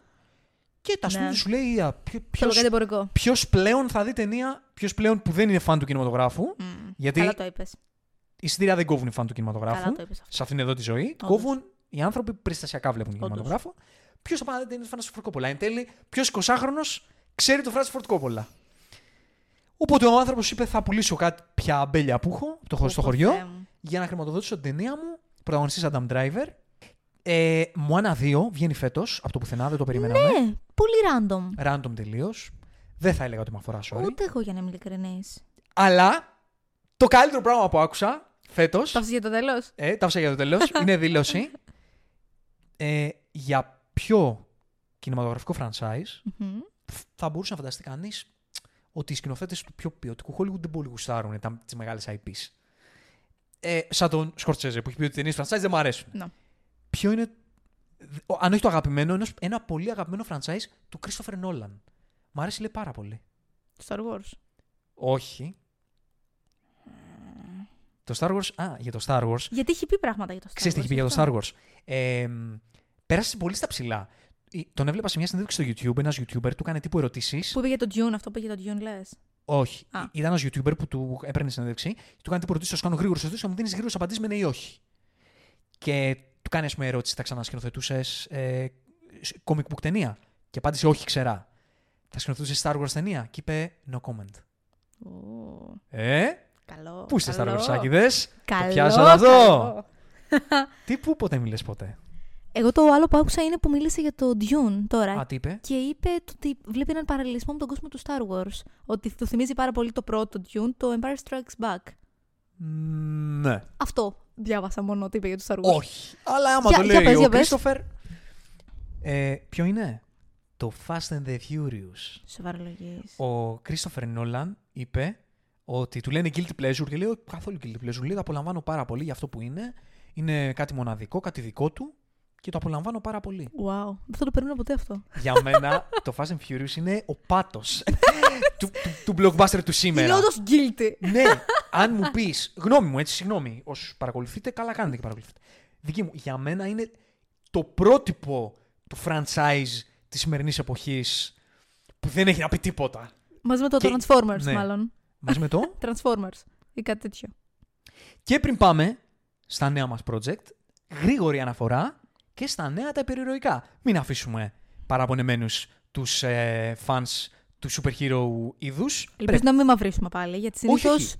δεν μας πάει καλά σε διάθεση. Έχουμε ωραία πράγματα. έχουμε, έχουμε αυτά που ξέραμε ότι θα έχουμε αυτή την περίοδο του, τη ζωφερή για το περιοδικό είδος. δηλαδή, castings και Φήμες! Φήμες.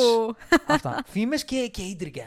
Έτσι. Και έτσι, ίντρικα. έτσι. Αυτά. Έχουμε με αυτά τα σχολεία. Και στελέχη στα γυρίσματα πάνω απ' όλα. Δεν θέλω, να, το πιστεύω. ξεχνάς. Θέλω να πιστεύω. Στο Deadpool να ήταν αρκετή. Θα ελέγξουμε, θα ελέγξουμε. Λοιπόν, αρχικά να πω ότι το Aquaman δεν πήγε τόσο τραγικά στις αίθουσες.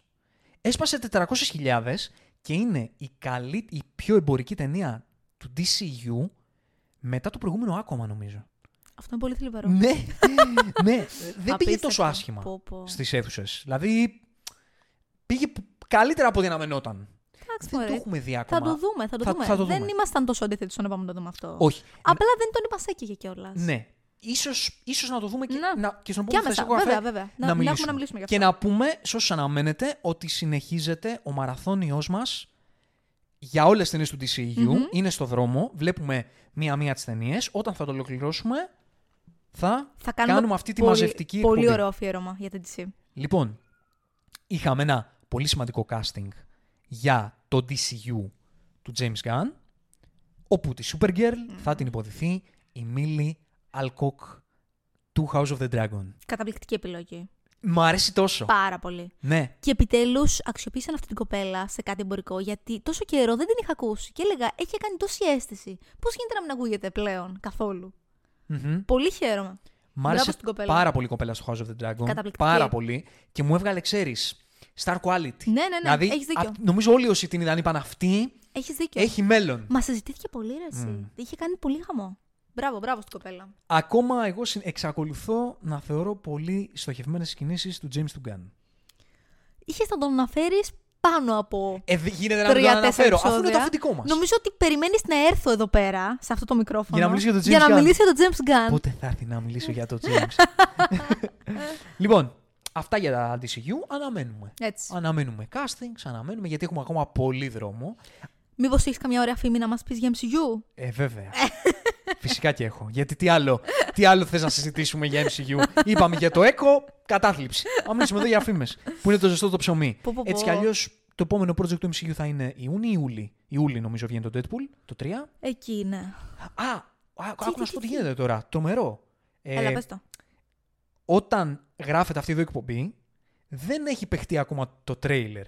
Όσοι ακούτε αυτήν εδώ την εκπομπή, έχετε ήδη δει πιθανότατα το τρέιλερ του Deadpool 3, γιατί το βράδυ του Super Bowl, που είναι ξημερώματα Δευτέρας, βγαίνει εκεί έξω.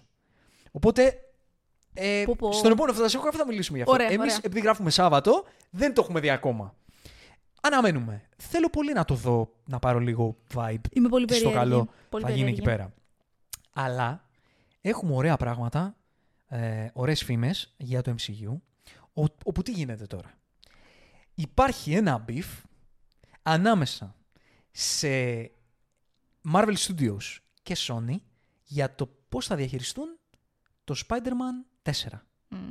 Γιατί τι γίνεται τώρα; Η Marvel έχει ψηλιαστεί, έχει καταλάβει ότι, δεν, ότι πρέπει να το πάμε λίγο διαφορετικά. Δεν μπορούμε, είμαστε άχρηστοι, αλλά κάτι πρέπει να κάνουμε για να το πάμε λίγο διαφορετικά. Και επειδή έχουμε δώσει το vibe από το, από το Spider-Man το 3 πώς τελειώνει το Far From Home, το No Way Home μάλλον, συγγνώμη, ότι θα το κάνουμε λίγο πιο κανονικό Spider-Man τωρα το, το Ε, back Spider-Man to μας. basics. Και επειδή ξέρουμε ότι ο κόσμος αυτό θέλει, θέλουμε να κάνουμε κάτι τέτοιο λίγο πιο ήρεμο. Αλλά η Sony σου λέει, τι, εγώ θα θέλω όλα μέσα, θέλω No Way Home νούμερο 2, multiverse ιστορίες, γιατί εγώ πρέπει να βγάλω λεφτά. Πω, πω, πω. Εγώ πρέπει να βγάλω λεφτά. Εγώ δεν σώζομαι αυτή τη στιγμή. Εγώ δεν μπορώ να κάνω να χτίζω. Πω, πω, πω. Εγώ θέλω να κάνω κάτι grande να βγάλω λεφτά. Θέλει κάμεο και Οπότε η τέτοια. Sony θέλει ταινία Τα πάντα όλα. με Spider-Man, Tom Holland και Andrew Garfield μαζί Τι λες ρε. εσύ. και η, Sο- και η Marvel λέει όχι. Α μην το κάνουμε αυτό τώρα, θα μας δίνουνε. Και η Sony λέει όχι, φέρ τους όλους. Φέρ τον Iron Man. Φέρ τον Captain America. Πρέπει να βγάλουμε λεφτά. Τι Τι λες, ρε. εσύ; Η Sony αυτή τη στιγμή Πω, πω, είναι σε πω. φάση. Τι απελπισία. Ωραία. Ε, έχω, θα βγάλουμε φέτος τρεις ταινίες. Θα πάνε όλες χάλια. Κάπως πρέπει να ρεφάρω. Θέλω μια Δεν σανίδα με νοιάζει. σωτηρία. Τι Πω, storylines. πω, πω. Τι χέστηκα. Φέρ τους όλους να βγάλουμε λεφτά. Οπότε κα- Πω, καταλαβαίνεις πω, τι πω. επικρατεί στη Mar- στο, στο σύμπαν της Marvel το ευρύτερο. Όπου, τι γίνεται τώρα, ε, ρε γάμο το, ε, σου λέω πραγματικά η Sony, θεωρώ ότι έχει κάνει τα μεγαλ- το μεγαλύτερο έγκλημα από όλους εκεί πέρα. Σ- σ- Στο υπερηρωικό είδο γενικά. Ξέρεις τι ακούγεται ότι έχει συμβεί; Όχ, τι. Ότι το σχέδιο ήταν να φτιάξει ένα δικό του universe με, με Spider-Man τον Andrew Garfield. Ωραία. Ωραίο το. Τι ακούγεται; Ότι τον διέγραψε από όλες τις ταινίες. Θα, θα είχε κάμιο στο, στο Madame Web. Τον έβγαλε από παντού. Γιατί το νέο πλάνο της εταιρείας είναι ότι πάμε να μπούμε εντελώς μέσα στο MCU. με τον Spider-Man Tom Holland. Όχι, ρε γαμώτο. Τύπου εμείς δεν μπορούμε. Άρα, μόνοι δεν θα μας. ξε- Άρα αυτό επιβεβαιώνει ότι δεν θα ξαναεμφανιστεί ο Γκάρφιλντ. Όχι, αυτοί θέλουν, από ό,τι καταλαβαίνω κι εγώ, ότι να βάλουμε τον ε, Garfield στο MCU πάλι. Α, Τύπου μάλιστα. πάρτε τον, χώστε τον. Αλλά να υπάρχει ήδη ο Τόμ Χόλαντ. Ε, ό,τι κάνουμε σταθερά. εμεί να είναι περιφερειακό δικό σας, να είναι μέσα στο MCU, για να αποκτήσουμε μεγαλύτερη εμπορική αξία. Γιατί αυτό που πάμε να κάνουμε εμείς μόνοι μας δεν θα φέρει τίποτα. δεν δεν- δεν δουλεύει. Δεν δεν- δεν γι- δεν γίνεται. Τι λες, ρε. εσύ. Όπου ένα πράγμα καλό θα κάνανε. Όχι, ρε γαμώτο. Ένα πράγμα θα κάνανε. Αυτό περιμέναμε. Μα το ζητάει ο κόσμος εδώ και τόσα χρόνια. Ναι. Να ξαναδούμε τον Γκάρφιλντ σε δική του ταινία. Ναι. Πω, πω. Με Ένα ξενέρωσες πράγμα. τώρα. Ένα πράγμα είναι. You had one job. Ξεκάθαρα. Ένα πράγμα θέλαμε να κάνετε. Έχετε βγάλει ένα κάρο ταινίες που δεν μας νοιάζουν, που δεν δουλεύουν. Και θέλαμε ένα πράγμα. Να φέρεις πίσω τον άντρο του τον Γκάρφιλντ. Και λες, όχι. όχι. Δεν θα κάνω ούτε αυτό. Αν θέλ, θέλετε άντρο Γκάρφιλντ, φυσικά. Ένα ακόμα κάμεο στα 5.000 που θα βάλουμε στο επόμενο Spider-Man. Γιατί πρέπει να φάμε. ναι, γιατί πρέπει να ρεφάρουμε. Βγάλαμε τρεις ταινίες και Πω, θα πω. πατώσουν όλες. ναι, ξεκάθαρα. Άρα κάπως πρέπει να βγάλουμε λεφτά. Ξεκάθαρα. Μα τώρα ναι. το Madame Web. Πιστεύω ότι θα πάει καλά. Ναι. Τι να σου πω. Αυτό. Αυτό πω. και είχαμε α, το επόμενο νέο το περιεροϊκό είναι ότι οι χαρακτήρες του Daredevil του, του Netflix θα εμφανιστούν. Ναι, ναι, σωστά. στο Εμφανίστηκαν Born και, Again. στα, και σε φωτογραφίε από ναι, ναι, ναι, γυρίσματα. ναι, ναι, ναι, ναι. Εντάξει, σημαίνει ότι λογικό το- μου φαίνεται. Που σημαίνει ότι το Daredevil... Θέλω να το πάνω όσο πιο true γίνεται στο original. Ναι. Μακάρι να ισχύει αυτό. Τι να σου πω τώρα, δεν, δεν- έχω στερέψει από ελπίδες. Μμ. Έχουν στερέψει οι ελπίδες μου. Εντάξει, μου έφερες μερικά γκρίζα νέα και μερικά ελαφρώς ελπιδοφόρα. Ναι. Ε, ίσως, δεν ξέρω, ίσως αυτό το διάστημα να μπω σε διαδικασία να δω το Marvels. Α, Τι, τι πες μόλις; ναι, έτσι, α, ε, αφού είναι στο Disney Plus, από αυτή ναι, την είναι, έννοια το είναι, λέω. είναι. Ίσως έτσι, ίσως. Δεν ξέρω πότε θα βρω δύο ώρες που θέλω πραγματικά να σκοτώσω. Θες να στεναχωρηθείς τόσο. Δεν- Βάλε, Μπορεί να μην είναι τόσο κακό. βάλε να δεις ρε παιδί μου το χάτσκο. να κλάψεις, ε, να το νιώσεις. Ναι, μπορεί να μην είναι και τόσο κακό. Ποια, ποια, ποια- τι σου λέει το ενστικτό σου. Όχι, Δηλαδή; εντάξει, να σου πω κάτι. Νομίζω θα το δω λίγο πριν το Deadpool, το 3. Λίγο να αποτοξινωθώ και να το δω λίγο τότε που θα είναι έτσι κοντά να ξαναπούμε λίγο σε Μ' αρέσει, μ' αρέσει, μαρβελικό οκ. ύφος. Τα Οκ. ακούω, τα ακούω.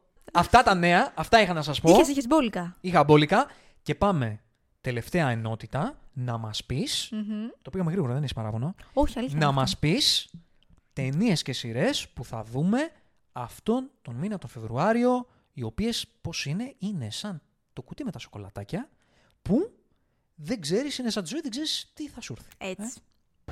My mom always said life was like a box of chocolates. You never know what you're gonna get. Κοίτα, δυστυχώς, όπως είπαμε και στην αρχή, είναι πάρα πολλές οι ταινίες οι οποίες ο κόσμος έχει ακούσει ότι υπάρχουν, έχει ακούσει στο σχόλια, αλλά δυστυχώς ήρθαν τώρα σε εμάς, εδώ πέρα. Λοιπόν, μερικές από αυτές είναι η Πρισίλα, η οποία βγήκε τώρα 8 Φεβρουαρίου. Της Σοφία Κόπολα, Μμμ, κόρης Σοφία του Κόπολα. Φράνσις Φορντ Κόπολα. Κοίτα, έχω ακούσει καλά λόγια και έχω ακούσει ότι είναι και εξαιρετική κοπέλα που υποδύεται την Πρισίλα. Ναι, έχω ακούσει αυτό το ενθαρρυντικό ότι δεν πέφτει στην παγίδα να είναι τελικά μία ακόμα βιογραφία του Elvis. Ναι, και ναι, όντως ναι, ναι, στέκεται ναι, ναι. στην Πρισίλα. Και από Οκ. όσο έχω καταλάβει, θέλει να δείξει και με έναν πολύ συγκεκριμένο τρόπο τον Elvis, που κάνει ο Τζίκο Πελόρτη παρεπτόντω εδώ πέρα. Ε, Θα δούμε, με δεν το έχουμε ενδιαφέρει να δει. το δω. Κι εγώ, κι εγώ το Πόσο, έχω. αυτό το μήνα βγαίνει. 8 ε; Φεβρουαρίου. 8 Φεβρουαρίου; Έχει βγει ήδη. Έχει βγει ήδη. Ναι, ναι, μάλιστα. Επίσης το Anyone But You. Η rom-com που πήγε καταπληκτικά στα ταμεία, έτσι. Καταπληκτικά Καιρό είχαμε πήγε. να δούμε. Ναι, ναι, ναι. Είχαμε πάρα πολύ καιρό να δούμε μια rom-com όπου πραγματικά έγινε μέρος της pop κουλτούρας. Με την ε, Sydney Sweeney και τον Glenn Powell. Θα τη δούμε πολύ άμεσα. Το έχουμε σχεδιάσει ήδη. Το Iron Claw που βγήκε επίσης χθες. Αυτό οπωσδήποτε. Επίσης θα δούμε πολύ άμεσα. Μ' αρέσει. Θέλω πάρα πολύ να δω το Iron Claw. Και καταπληκτικό cast. Μμμ. Ε, Εννοείται στον επόμενο φαντασιακό καφέ για αυτές τις ταινίες που λέμε τώρα θα μιλήσουμε. Βεβαίως, πιθανότατα. βεβαίως. Α, να πούμε ότι δεν είδαμε το Ferrari που παίζονταν αυτό το μήνα. Ναι, όντως. Το προηγούμενο. Αλλά παίζει να τον δούμε αυτόν. Το κρατάμε Για τον επόμενο για τον φαντασιακό επόμενο. καφέ.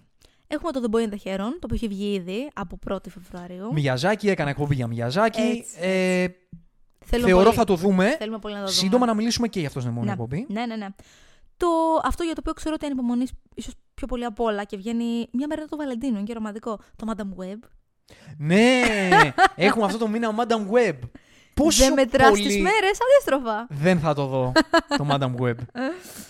Και τέλος, κάτι για το οποίο όντως ανυπομονείς και εσύ και εγώ, το All of Us Strangers, 15 Φεβρουαρίου επίσης. Βέβαια. Άντριου Σκοτ, Το ακούμε εδώ και τόσο Πολ καιρό. Μέσκαλ, πολύ hype όλο αυτό τον καιρό. Πολύ, πολύ. Μία από τις ταινίες της φεστιβαλικές που σκάσανε σε εμάς τώρα. Ε, προσπαθήσαμε να τη δούμε στις νύχτες Πρεμιέρας που είχε παίξει στην Ναι. Αθήνα. Δυστυχώς δεν το Δεν συντονίσαμε. είχαμε προλάβει εισιτήρια Μμμ. γιατί γινόταν πανικός. Θα τη δούμε τώρα. Κάναμε αναμονή. Ακριβώς. Κρατηθήκαμε. Δεν χρησιμοποιήσαμε παράνομες μεθόδους για να, για να δούμε την ταινία, γιατί κρατηθήκαμε και θα τη δούμε στις αίθουσες. Έτσι, έτσι. Αυτά έχουμε από ταινίες. Δεν έχουμε πάρα πολλά πράγματα, είναι η αλήθεια. Και τα Το περισσότερα Dune δεν είπες. δεν είναι. Είναι 1η Μαρτίου το Dune. Α, 1η Μαρτίου είναι. Ναι. Α, οκ. Εντάξει, ας το πούμε γιατί στον επόμενο φαντασιακό καφέ, Σωστά, σωστά. στον οποίο θα μιλήσουμε για την πιθανότατα. Ναι, ε, αναμφίβολα. Ναι, εννοώ δεν ξέρω πώς το κάναμε ξεχωριστή εκπομπή. Ε, θα και να το δούμε. κάνουμε μια αναφορά θα γίνει σίγουρα. Ναι, ναι, 1η ναι, ναι, Μαρτίου, ναι. αλλά ναι. Έρχεται. Λιγότερο από ένα μήνα. Από σειρές επίσης δεν έχουμε πάρα πολλά πράγματα, είναι η αλήθεια. Ε, ίσως το πιο μεγάλο που έχουμε είναι το Shogun που είναι 27 Φεβρουαρίου. Για το οποίο έχουμε ακούσει τα καλύτερα. Από τις πιο πολύ αναμενόμενε σειρές μου στη Ακούγονται χρονιά. τρομερά πράγματα και λένε μάλιστα ότι τιμάει πάρα πολύ και το original υλικό. Που είναι πολύ μεγάλο πράγμα γιατί είναι ιστορικό το Shogun, το αρχαίο. Χειρογιούκη Ε, Σανάδα, κάθε Καλά φορά έτσι. που θα κάνει Dream Team. το, τον είναι- Σαμουράι Σόγκουν, ό,τι κάνει, είμαστε εκεί μαζί του. Μετά έχουμε πράγματα τα οποία δεν ε, έχουμε ακούσει και πολλά. Είναι η δεύτερη σεζόν του Hello, 8 Φεβρουαρίου. Δεν μου είχε αρέσει ιδιαίτερα να σου πω όσο είχα δει από την πρώτη σεζόν. Και εγώ Δεν είχα το δει λίγο, ούτε εμένα μου συνέχισα. άρεσε. Μετά έχουμε την τελευταία σεζόν του Young Sheldon για όσους βλέπουν αυτόν τον κόσμο. Τελευταία Εγώ σεζόν, το ε. αγαπώ πολύ. Να. Μα έχει φτάσει να γίνει συνομιλικό με Ακριβώς, τον. ε, Ακριβώς, είναι πλέον έφηβος. Ναι. 15 Φεβρουαρίου. Τελευταία σεζόν του Bad Batch. Πάρα Ω, πολύ ωραία έχουμε σεζόν. και τέτοιο, 21 ε. Φεβρουαρίου. Έχω δει μόνο την πρώτη σεζόν και μου άρεσε πολύ. Δεύτερη δυστυχώς δεν την έχω δει. Πρέπει να κάνω catch up. Ε, 22 Φεβρουαρίου επίσης βγαίνει το Avatar The Last Airbender στο Netflix. Έχει ένα κάποιο hype. Πάρα πολύ, όχι λίγο. Ε, ξέρω εγώ δεν ότι το έχω δει. villain είναι ο, ο Κορεάτης από το, από το Lost. Ναι, ναι. που τον ναι. αγαπάμε πάρα πολύ. Ε, το Walking Dead, The Ones Who Live, είναι μια νέα σειρά του σύμπαντος του Walking Dead. Έχουμε βγει Ένα και χιλιοστό τόσα spin-off. πολλά. 25 Φεβρουαρίου. Αυτά. Αυτά. Αυτά. Δεν ξέρω, έχει ακούσει για κάτι άλλο; Η αλήθεια είναι δεν έχουν ακουστεί πολλά για σειρές Να- νομίζω μέσα ότι στο μήνα. δύο σειρές είναι αυτό το μήνα που έχουν όλο τον buzz. Το Last Airbender, το Avatar, Μμ, το οποίο έχει πολύ κοινό από το animation του. Δεν όντως, το έχω δει. όντως. Περιμένω πολύ να το δω. Θέλω να το δω. Δεν το έχεις δει, Φαίνεται ωραία αλήθεια. παραγωγή. Όχι, δεν το έχω δει. Έχω δει πάρα πολλά επεισόδια. Αλήθεια. Ναι, Τι ωραία. Όταν ήμουν θα κάνουμε μικρή. ωραία εκπομπή. Ναι, ναι, ναι, ναι. Στον επόμενο φαντασιακό καφέ θα μιλήσουμε Ναι, γι' αυτό. ναι, βέβαια, βέβαια. Και το. Και το Shogun. Το Shogun. Βέβαια, Πω, πω. βέβαια. Για το Shogun, μακάρι να, να μας αρέσει τόσο Ναι, ναι, να ναι, κάνουμε ναι, ναι, ναι. εκπομπή για το Shogun. Θα, θα ήταν καταπληκτικό Γιατί είμαστε αυτό. τέτοιοι. Ακριβώς, Για το, ακριβώς. Sho- το Shogun το περιμένω πώς και πώς. Αυτά τα καλά έχουμε να Αυτά τα περιμένουμε. καλά. Μμμ. Αυτά τα καλά λοιπόν. Αυτός είναι ο φαντασιακός μας καφές. Έχουμε πραγματάκια μπόλικα και για τον επόμενο μήνα. Ε, θα έρθει πιο σύντομα ο επόμενος φαντασιακός καφέ Ναι. γιατί τον αυτό τον καθυστερήσαμε. Και έρχονται και πραγματάκια, θα ξαναπούμε στο ρυθμό μας, θα σε έχουμε εδώ μαζί μας. Σε επόμενες εκπομπές. Βεβαίως, βεβαίως, εδώ θα είμαι. Εδώ θα είμαι. Ωραία. Το υπόσχομαι, το Οπότε υπόσχομαι. έχουμε να επιστρέψουμε πάλι και στα ηρωικά αφιερώματά μας. Έτσι, Έχουμε να έτσι κάνουμε για ακριβώς. τέτοια. Ωραία. Ευχαριστούμε που μείνατε μαζί μας και σε αυτήν εδώ την εκπομπή Και συντονιστήκατε. και συντονιστήκατε μέχρι τώρα μαζί μας. Έτσι. Τα λέμε στο επόμενο ηρωικό ταξίδι. From zero to hero. Just like that.